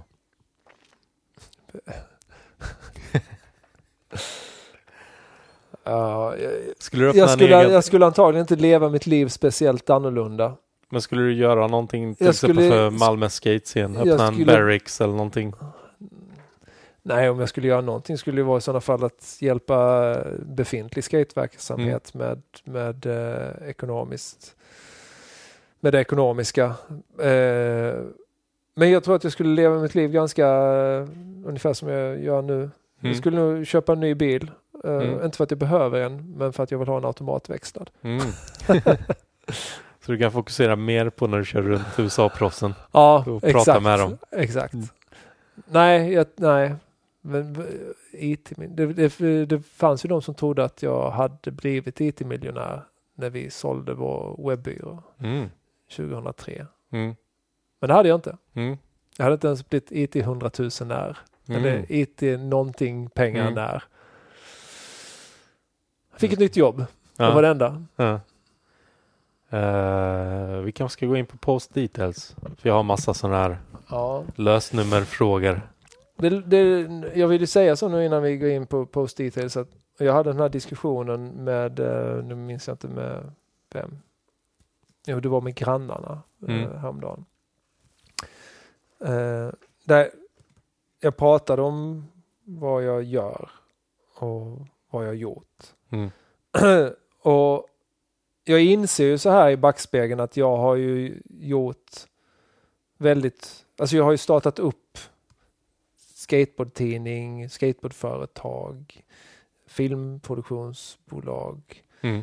Eh, men det är väldigt svårt för mig att se det som, se, se mig som, vad ska jag säga, en, en entreprenör. Men, Mm. men, men eh, ja, det stämmer att vi, jag har även ett företag som tillverkar kläder och kepsar som jag driver tillsammans med Daniel Stankovic. Mm. Eh, Hur, hur kom ni fram till att ni skulle göra det? Jag, jag och Jugga har, eh, jag har känt honom jättelänge. Han är Mm. ju eh, sju år yngre än mig. Mm. Men han dök upp i skatescenen här när han var typ eh, 13-14 år gammal. Mm. Började skata samma sport som oss och sedermera med oss. Eh, Och sen började vi väl skata tillsammans runt 2000, kan det vara 2004? Mm. Något sånt där, 2005. Och sen har vi rest väldigt mycket tillsammans på, runt hela världen för Mm. att åka skateboard och för att fotografera och filma skateboard. Och många gånger pratat om att det hade varit roligt att göra någonting tillsammans. Mm. Eh, någon produkt. Om det nu skulle vara klockor eller eh, väskor eller mobilskal eller vad fan det nu kunde vara för något. Sen var vi i Kina 2011 och då kom vi på att fan, det är klart att vi ska göra kepsar. Mm. För det är baserat på kepsar som grund. Ja, det var grundprodukten. Så Mm. vi kom hem och så började vi sourca kepstillverkare. Och jag behöver inte liksom gå in på detaljer Mm. vad vi sourcade men vi, vi eh, bestämde oss för att vilka kepsar som vi tyckte var bra. Mm. Och försökte hitta dessa tillverkare och hittade de tillverkarna och insåg att det var för dyrt och försökte hitta andra tillverkare och var någon vända i Asien. Inte att vi åkte ner där fysiskt men beställde prover från olika fabriker. Och så, Mm. och sen så hittade vi till slut en tillverkare som här i Europa som, som gjorde jävligt bra kepsar. Mm. Så Och- made in Europe. Japp.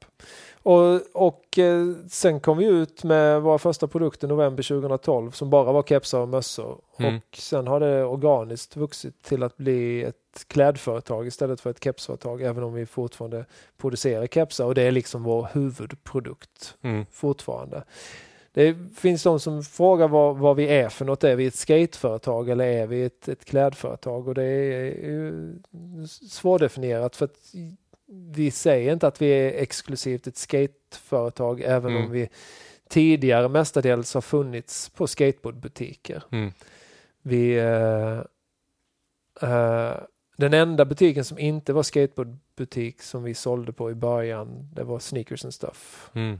Eh, annars så var det bara skatebutiker runt om hela Europa. Och Mm. tack vare att vi hade åkt skateboard i så många år att Jugge hade verkat internationellt eh, Mm. i så pass många år också. Så hade vi ett ganska bra kontaktnät som Mm. var intresserade av att, att köpa produkterna redan Mm. från början. Så det var många butiker som hade dem redan från första beställningen. Mm.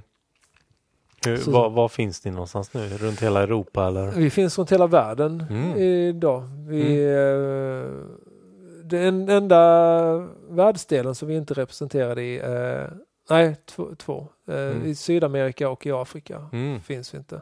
Mm. Annars är vi i USA, i en massa olika länder i Europa, Mm. vi är i Japan, vi är i Australien, vi Mm. är i Sydkorea. Sydkorea har vi varit i jättelänge.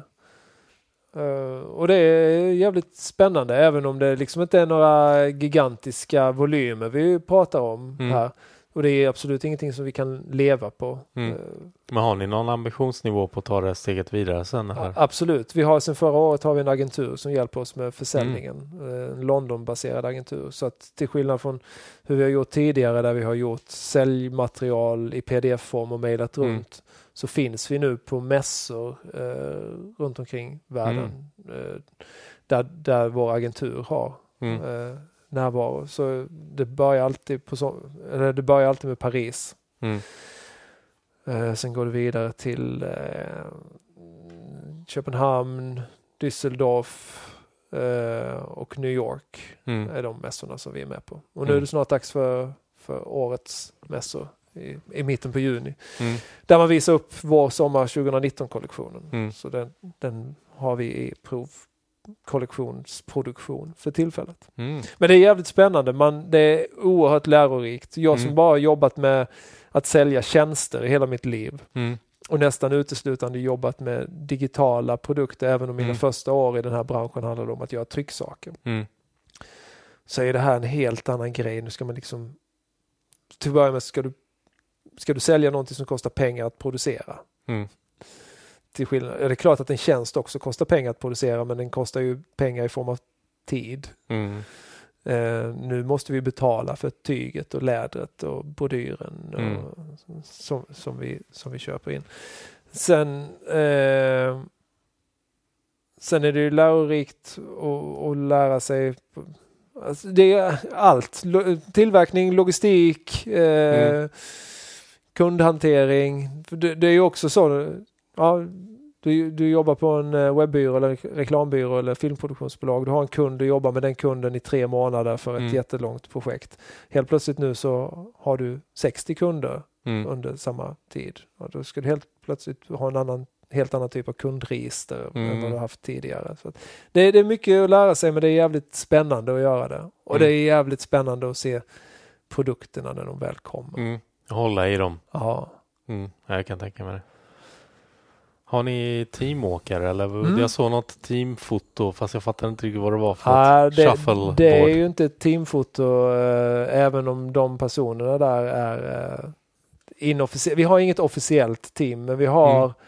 personer som vi som vi ger, eller vi ger, vi ger ju faktiskt saker till rätt många personer men, men vi, har, vi har ett inofficiellt team och det är Koffe Hallgren, Mm. eh, Erik Westman, Amandus Mårtensson och Mm. Phil Svisen. Eh, det är vårt eh, inofficiella Mm. team. Hoppas jag inte missade någon nu. Mm. Inte, om det bara är fyra stycken, hur skulle jag kunna missa det? Då? Ja, precis. Ja, ja. Det skulle vara kul om ni gick upp i one-off-teamets storlek. Ja, det finns väl många som har stora team nu för tiden. Ja. Är det något mer du vill eh, veta om Post Details? Ja, finns det något mer att tillägga?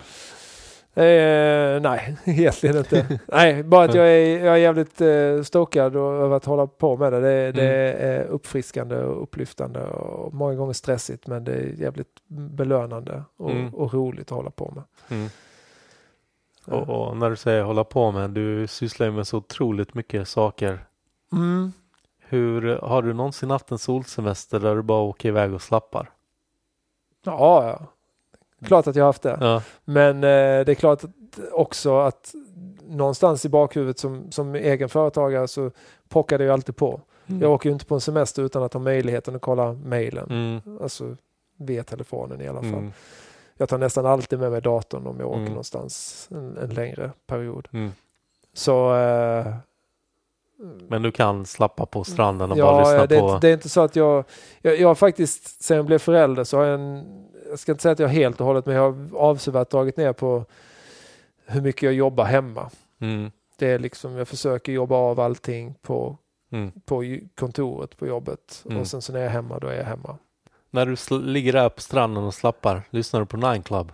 Jag lyssnar slaviskt på The Nine Club. Mm. Men jag tycker det är absolut roligast att lyssna på de som har en liten eh, historia, alltså de som är lite äldre. Mm.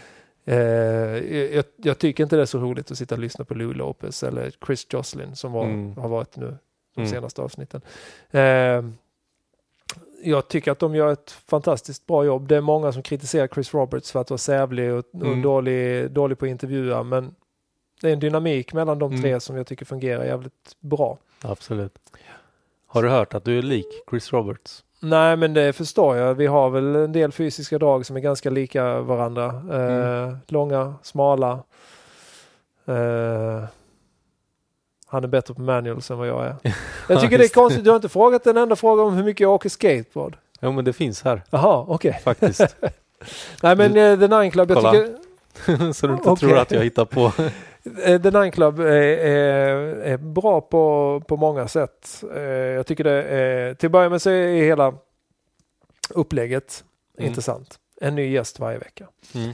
Jag tycker att dynamiken är bra som, som jag nämnde. Jag tycker deras urval av gäster oftast är bra för att de blandar både Mm. ak- aktuella skatare och sådana som har varit med i, i gamet länge. Och jag är imponerad över att de lyckas hålla den utgivningstakten som de gör. Mm. För att förutom att sitta och klippa själva podcasten så gör de ju också de gör videoversionen Ja, av det är den. ju helt sjukt. Alltså du och jag vet ju hur det är att klippa Ja. podcasts och eh, Men, men Roger Bagley är ju... eh, han jobbar ju med, med film. Alltså, Mm. han, eh, alltså han jobbar med kommersiell film. Mm. eh, förutom att filma skate. mm, Precis som jag gör jo, också. men det gör ju inte det mindre tidskrävande. Nej, men, men det jag tänker att han har, han har ju utrustningen och Mm. han har koll på, på grejerna. Och Mm. jag tror de har en ganska bra setup så att de kan använda sig av samma grading i varje avsnitt och Mm. samma ljudnivå. Så de har väl Ja. antagligen fått en ganska bra rutin på att, på att klippa dem. Men visst, Ja. när du har avsnitt som Jamie Thomas avsnittet som var tre timmar långt. Ja, det, det tre tar och en halv tid. tror jag till och med. Ja. Tar tid att gå igenom det. Ja. Fant. Hur, hur långt är det här avsnittet? Fy- Fyra. Fast det vet du inte förrän du har klippt ner det. Nej, men jag tror inte jag klipper så mycket. Ja, Fyra timmar kommer oj, nog få till. oj. Dubbelavsnitt får det bli. Ja. Du slår rekord. Och det ja, känns som varje gång jag spelar in med en ny person så blir det längre och längre ja, nästan. det är det är Ja. nackdelen där. Ja, snart blir det fyra timmars rakt av avsnitt istället. Eh, du skater ju väldigt mycket och än idag antar jag. Ja, fast jag ska ju säga det att jag, jag skater mest på vintern. Mm. För att det är så jävla enkelt att ta sig till bryggeriet. Ja. Och, och framförallt då när man har bestämda tider. Lördagar så är det ju Mm. 30-årsgräns. Då är det ju Old Bastards som Mm. det heter. Jag tycker det är skitroligt Mm. skata där. Sen ser man där kanske någon gång i Mm. veckan, varannan vecka eller något. Så jag Mm. skater inte så jättemycket. Somrarna, ja, jag när en dröm om att kunna skata eh, mer. Mm. Men på något sätt så får jag inte ihop det. Men visst skater jag minst en gång i veckan. Mm. Det gör jag. Och jag försöker liksom inte... Jag har den här inställningen att den dagen som jag... Den dagen som inte jag kan göra det jag vill göra på en skateboard. Och då menar Mm. jag inte så här, åh jag vill göra en kickflip axel noseblunt slide ner för en Mm. 12-stegs handrail. Det är inte det jag menar. Mm. Men den dagen jag inte kan olla upp för en trottoarkant för att Mm. kroppen säger ifrån så Mm. vet inte jag ifall jag kommer att fortsätta åka skateboard. Det kan ju låta Mm. jättetragiskt att säga en sån grej men, men för mig så har skateboard det visst, visst finns det en viss uh, charm och, och, och skönhet i, att, i känslan av att cruisa och carva. Mm. Men jag vill, jag vill kunna göra någon Mm. form av trick, någon Mm. form av manöver Mm. på min skateboard. Och eh, eh, tack och lov så är vi inte där eh, än. Mm. Jag, jag tycker fortfarande det är fantastiskt kul att skata flat bara. Mm. Nästan som det. Mm. Men den dagen som kommer när du inte kan hålla upp för en trottoarkant tror du fortfarande kommer sitta och titta på OS i skateboard? Det kommer jag säkert att göra. Det, det tror jag. Jag tror al- aldrig att hur vi ser på en trottoarkant eller en trappa eller en handrail eller en, Mm. en ledge kommer aldrig att förändras. Mm. Det, det tror jag inte. Jag, jag räknar fortfarande trappsteg. Mm. Fastän jag vet att jag inte kommer skata eh, Ja. en trappa som är större än fem trappsteg. För jag tänker också, har, har det varit en liten rädsla att tappa trick? Att du kanske ibland till och med skejtar bara för att hålla igång det? Nej, inte för att hålla igång det, men jag känner ju ibland att jag uppskattar eh, motionsmomentet i skateboard Mm. mycket mer nu än vad jag gjorde förut. Mm. Alltså jag, jag, det är inte det att jag ser skateboard som motion, men jag uppskattar att det är motion. När svetten rinner så känns det vara skönt Ja, att få ja, svettas lite. Och speciellt när man inser att fan, jag har haft ett stillasittande jobb nu i, i 21 år. Mm. Jävla tur att jag fortfarande åker skateboard. Mm. Har du haft några skador? Ja, mm, inga så här jättemajor skador men jag har haft rätt mycket stukade fötter som har gjort att man inte kunnat skata på några månader. Och, Ja. och sen har jag haft lite problem med min, min fot i ganska många år Mm. som jag inte riktigt, eh, varken jag eller min sjukgymnast har kunnat pinpointa vad det är för något. Mm. Och jag har inte varit och röntgat den för att man är ju skateboardåkare och då ska man inte gå till sjukhuset. Mm. Så eh, nej, eh, ing, jag har faktiskt aldrig brutit något vad jag Mm. vet. Men, eh, ta i trä. Men jag har haft otaliga stukade fötter och stukade händer. Och Mm. jag tror att jag bröt båtbenet en gång. Mm. Men det läkte av sig själv tror Alltså du? det var, ja det måste det ha gjort för jag har inte ont längre. Men det var två Ja. år med konstant smärta Oj. och handledsskydd. Ja. Ehm, det finns ju ganska mycket skateboardparker i Sverige just nu. Mm. Och det byggs hela tiden. Vad är den roligaste parken att skata i genom tiderna i Sverige? Alltså jag måste ju säga att jag, jag tycker fortfarande att Sibap-parken är jävligt rolig. Även om det mest bara är transitions och banks där. Mm. Men den är lättillgänglig, den ligger, den ligger fint vid havet. Mm. Det är inte så superhöga saker där så att man kan känna sig ganska, ganska safe i det man gör. Mm. Eh, och jag har nästan alltid väldigt kul när jag skater där. Mm. Sen så tycker jag, jag tycker att Skarpnäck Plaza verkar jävligt rolig men jag har Mm. aldrig varit där. Jaha, du har inte varit där? Nej. Nej. Ja, det, det måste du kolla in någon gång. Jaha. Eller skata på. För. Ja. Eh, Så jag har inte varit runt på, på alla parker, långt ifrån alla parker. mm. Eh, Så att, jag, jag, jag, kan, jag kan inte svara på det, vilket Mm. som är det roligaste. Vad betyder Gold School för dig? Det betyder mycket. Gold Mm. School för de som inte vet det, det är en tävling för 30-plussare som bryggeriet drog igång Mm. för eh, sju år sedan. Mm. Och så har det varit på lite olika platser eh, i Malmö, Stockholm Göteborg och i år är det i Göteborg. Mm. Imorgon faktiskt när vi spelar in detta. Mm. Eh, jag har väl varit med hela tiden som någon slags medarrangör. Det var återigen en sån här grej. Mm. Första Gold School så hade jag precis kommit över en programvara där du kunde streama sak, stre, stream, göra en livestream helt enkelt via en tjänst. Eh, jag tror du kunde välja mellan bambuser och, och Mm. något till. Mm.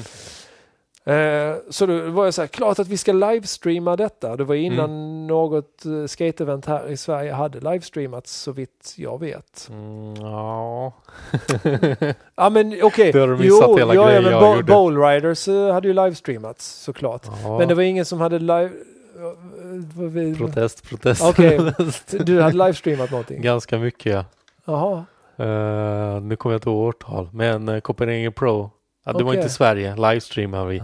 Men för att kunna göra det så livestreamade jag innan dess också ES Game of Skate, uh, Lucia Classics eh, Ja, ja, ja. och det här var innan 2000, ja, 2007 tror jag. Precis när Bam User kom igång där. Ja, ja. jag på. Eller egentligen precis när 3G kom.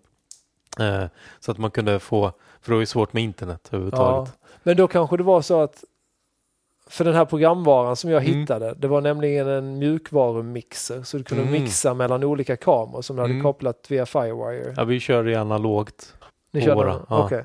Och, och det var så jävla enkelt för det var det bara att rigga två stycken kameror som du kopplade via Firewire som Mm. inte existerar längre. Ja, just det. Eh, och så kunde man sitta och live-mixa det. Eh, Mm. Och då tänkte jag, ja men det här provar vi att göra. Eh, och det var ju roligt men Mm. det var ju väldigt svårt att göra det samtidigt som man skulle vara med i en skateboardtävling. Ja, så det, produktionen blev väl som, Ja. som det blev av det. och sen så eh, var jag med och gjorde eh, första live livestreamen och gjorde från Vert Attack. Mm. Så var jag med och gjorde den tillsammans med Wallén Media. Mm. Eh, eller jag, jag stod inte som avsändare, det var ju Wallén Mm, Media. mm. Men jag var med på ett hörn också. Sen så tog de över det helt och hållet. För det intresserade inte så jättemycket. Att, att Mm. det tog så jävla lång tid att göra Ja. det helt enkelt. Men Men- Gold School, jag tycker att det är jätteviktigt för det är inte bara för, för mig. ja, men jag tycker det är ett bra tillfälle att träffa människorna som man har vuxit upp med. Och då menar jag inte människorna som man växte upp med fram tills den dagen man var myndig. För Mm. jag är av den åsikten att du växer upp vid två tillfällen. Eller du växer egentligen hela livet men jag tycker det finns ett annat spann som är nästan lika viktigt som åren du går från barn till vuxen. Och det är mellan Mm. 20 och 30 för det är då du, in, du hittar din identitet och det är Mm. där definitionen av dig som person sätts. Mm. Eh, och alla de här människorna som jag lärde känna mellan 20 och 30 som fortfarande åker skateboard, tyvärr så har man inte den kontakten som man önskar att man hade haft. Mm. Och då pratar jag om till exempel Martin Karlsson eller Mange Gyllenberg eller Mm. Pelle Fredell eller nu ska jag inte namedroppa för då kommer det sluta med att jag Trampa någon på Nej, tårna. att jag- Nej, att jag skojar bara. glömmer- Precis. Ja, men glömmer det jag någon. Ja. Eh, men det, jag tycker det är jävligt roligt att träffa alla. Eh, Mm. åtminstone en gång om året. Mm. Så att Gold School betyder mycket för mig. Mm. Och eh, när vi pratade om att vi ent- eventuellt skulle spela in på fredag med en annan Ja. gäst så sa du Nej, jag vet inte fredag, jag måste träna inför mitt tävlingsåk. Vilket jag tyckte ändå var roligt att du ändå tycker det är kul att tävla. Alltså inget fel i det. Nej, jag tycker ju att Gold School tas ganska lätt. Eh, jag tar det ganska lätt men Mm. samtidigt så är det ju, ska man ändå vara med i en tävling så vill jag väl ändå försöka skata mitt bästa. Mm. Och Annars är det ingen också- mening att vara med i tävlingen. Om jag tänker att ja, men jag ska skata jävligt dåligt, här Ja. nu anmäler jag mig. Mm. Så, så det är väl inte att jag ska träna på mitt tävlingsåk men nu känner jag att jag faktiskt inte har skatat så mycket de senaste veckorna. Nej. Så jag känner att ja, men jag, Ja, jag vill ändå skata lite Sen är det kul att skata med folk som man kanske inte har skatat så mycket med senaste åren. Det också. Plus att personen som, vi, som du skulle intervjua är ju med och arrange- arrangerar tävlingen. Mm. Så det blir ju kanske svårt för, Ja, nej vi ska inte för göra henne att Vi ska komma inte loss. göra det. Men, eh, men eh, jag tyckte ändå det var roligt att, du, att det var det svaret jag fick. Mm. För det är ändå det är så det ska vara. Alltså. Gold School är på blodigt allvar Ja. och på lek och skoj. Ja, samtidigt. Ja. Ja. Vilket tjafs det har varit om, var det enkla åk eller vad heter det?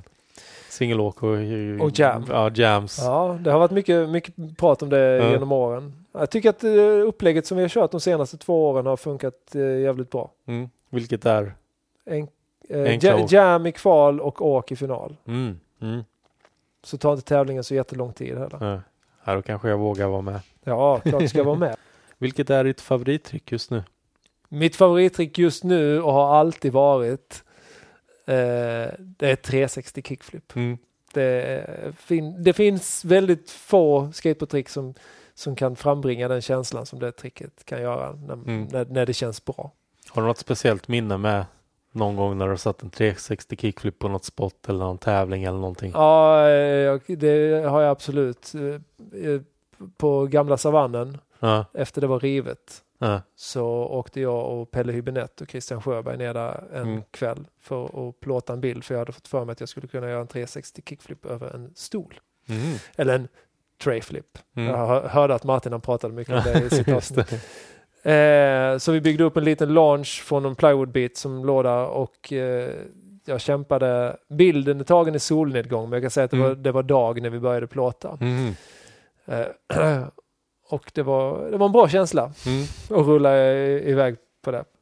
Om du hade fått starta om som nybörjare inom skateboard, alltså det här är mer tips och råd till folk som precis börjat åka skateboard.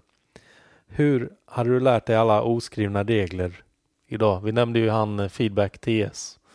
Ja, eh, antagligen så hade jag inte lärt mig dem för att det är så jävla svårt att hitta rätt i mediebruset i Mm. skateboard idag, tycker jag. Mm. Jag vet inte om man upplever det som, som 12-åring Mm. eller 11-åring också. Antagligen så hade jag ju tyckt att eh, Ni- Nigel Houston hade varit eh, Mm. gud.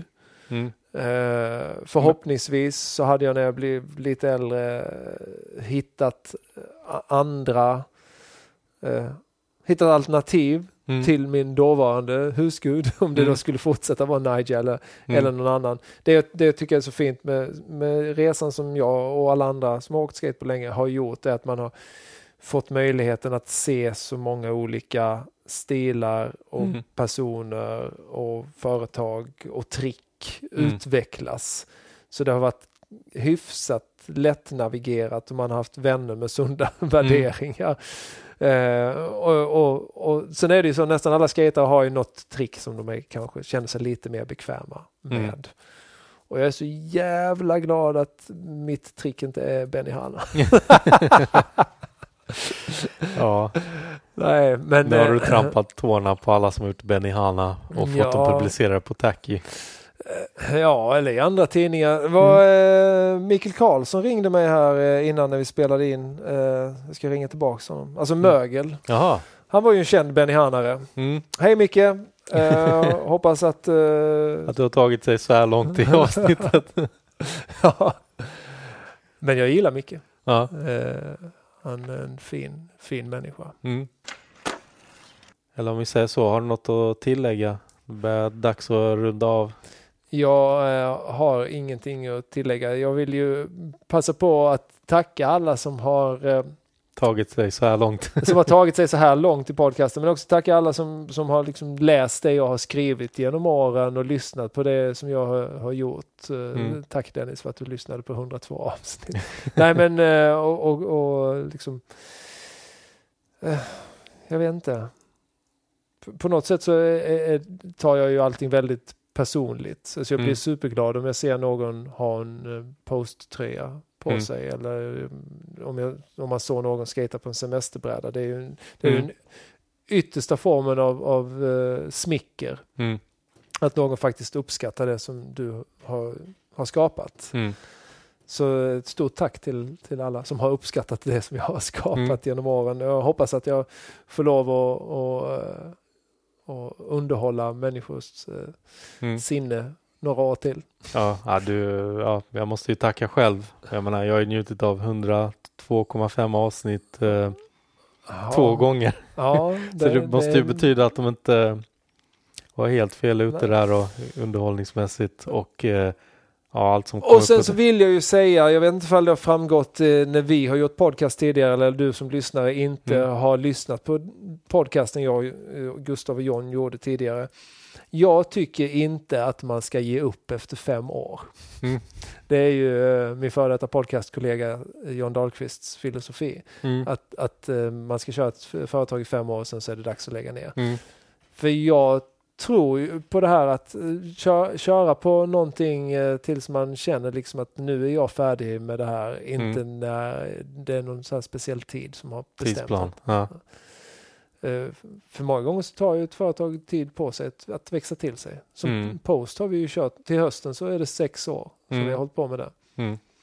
Och jag ser det fortfarande som en relativt ny grej. Jag Mm. får väl säga att jag var ganska enträgen med defekt också. Det Mm. kanske hade varit andra som gärna hade lagt ner tidigare. Mm. Eh, om man inte ser att det man gör växer. Mm. Eh, för defekt växte ju inte direkt. Det, det var ju en ganska konstant ström av besökare. Antagligen samma typer som, Mm. samma typer, samma människor som, som Mm. var där eh, och frekventerade. Men tror du att det kan bli en comeback? Har defekt sig om när din Eh, son har växt upp, du har mer tid igen? Mm, inte för defekt, men jag tror nog att jag på något sätt kommer att nästla mig in på skateboardmedia. Om, Mm. om det fortsätter, om det blir någon mer skateboardmedia i Sverige än- Skateboardpodden. För just nu Mm. så saknar vi ju en tidning Mm. här. Ja, det Eh, gör vi. Eh, och sen är det, Tacky finns ju fortfarande Mm. såklart. Men, eh, men eh, jag är, är inte jag är inte en frekvent besökare. Eh, och eh, jo, så att eh, ni har nog inte sett eller hört det sista av mig. Nej, det var det jag ville. Jag ska, jag ska nog eh, få med mina, Mm. mina fingrar i någonting till. Ja, och jag hoppas att du kommer vara med som bisittare också framöver med vissa gäster. Ja, det hade varit eh, jävligt roligt. Mm. Eh, så skickar jag fakturan till... Eh, Ja. Till äh, ja, vem, Ja, vem ska vi skicka? Ska vi skicka den till kungen? spray. Eh, Statsministern. Skicka den till spray. Till spray, ja. Mm. ja. Vem, vem skulle du vilja se i podden? Eh, jag skulle ju vilja se eh, Magnus Gyllenberg. Det har säkert önskats tidigare. Mm. Eh, och säkerligen av, av dig också. Mm. Jag skulle vilja se John Dahlqvist i podden. Mm. Det, är, det är väldigt många jag skulle vilja se podden. Jag skulle Mm. vilja se Pelle Fredell i Mm. podden. Jag vet inte ifall han har blivit önskad. Jo. Martin Karlsson. Ja. Ska väl ha Ja, just det. Mm. Så var det. Eh, jag skulle vilja se... Ja, men det, det finns så många. Mm. Jag skulle... Ja, Ed Templeton. Ja varför inte? Då, då måste du vara med. Ja, om, om Ed är med då, eh, Mm. då måste du bjuda in mig. Ja. Jag kommer upp till Stockholm Ja. enkom för detta. ja, om nu Ed kommer till Stockholm. Kommer han till Eller- Malmö så kommer jag ner. Ja, bra. Mm. Ja, men jag får tacka dig så otroligt mycket. Ja, tack själv Dennis. Det här Ja. var jävligt roligt. Det får vi göra om någon gång. Ja, absolut. Ja. Fyra timmar till. Ja. Ha det nu riktigt fint. Ja, ha det bra. Tack, tack. Hej då! Hej då.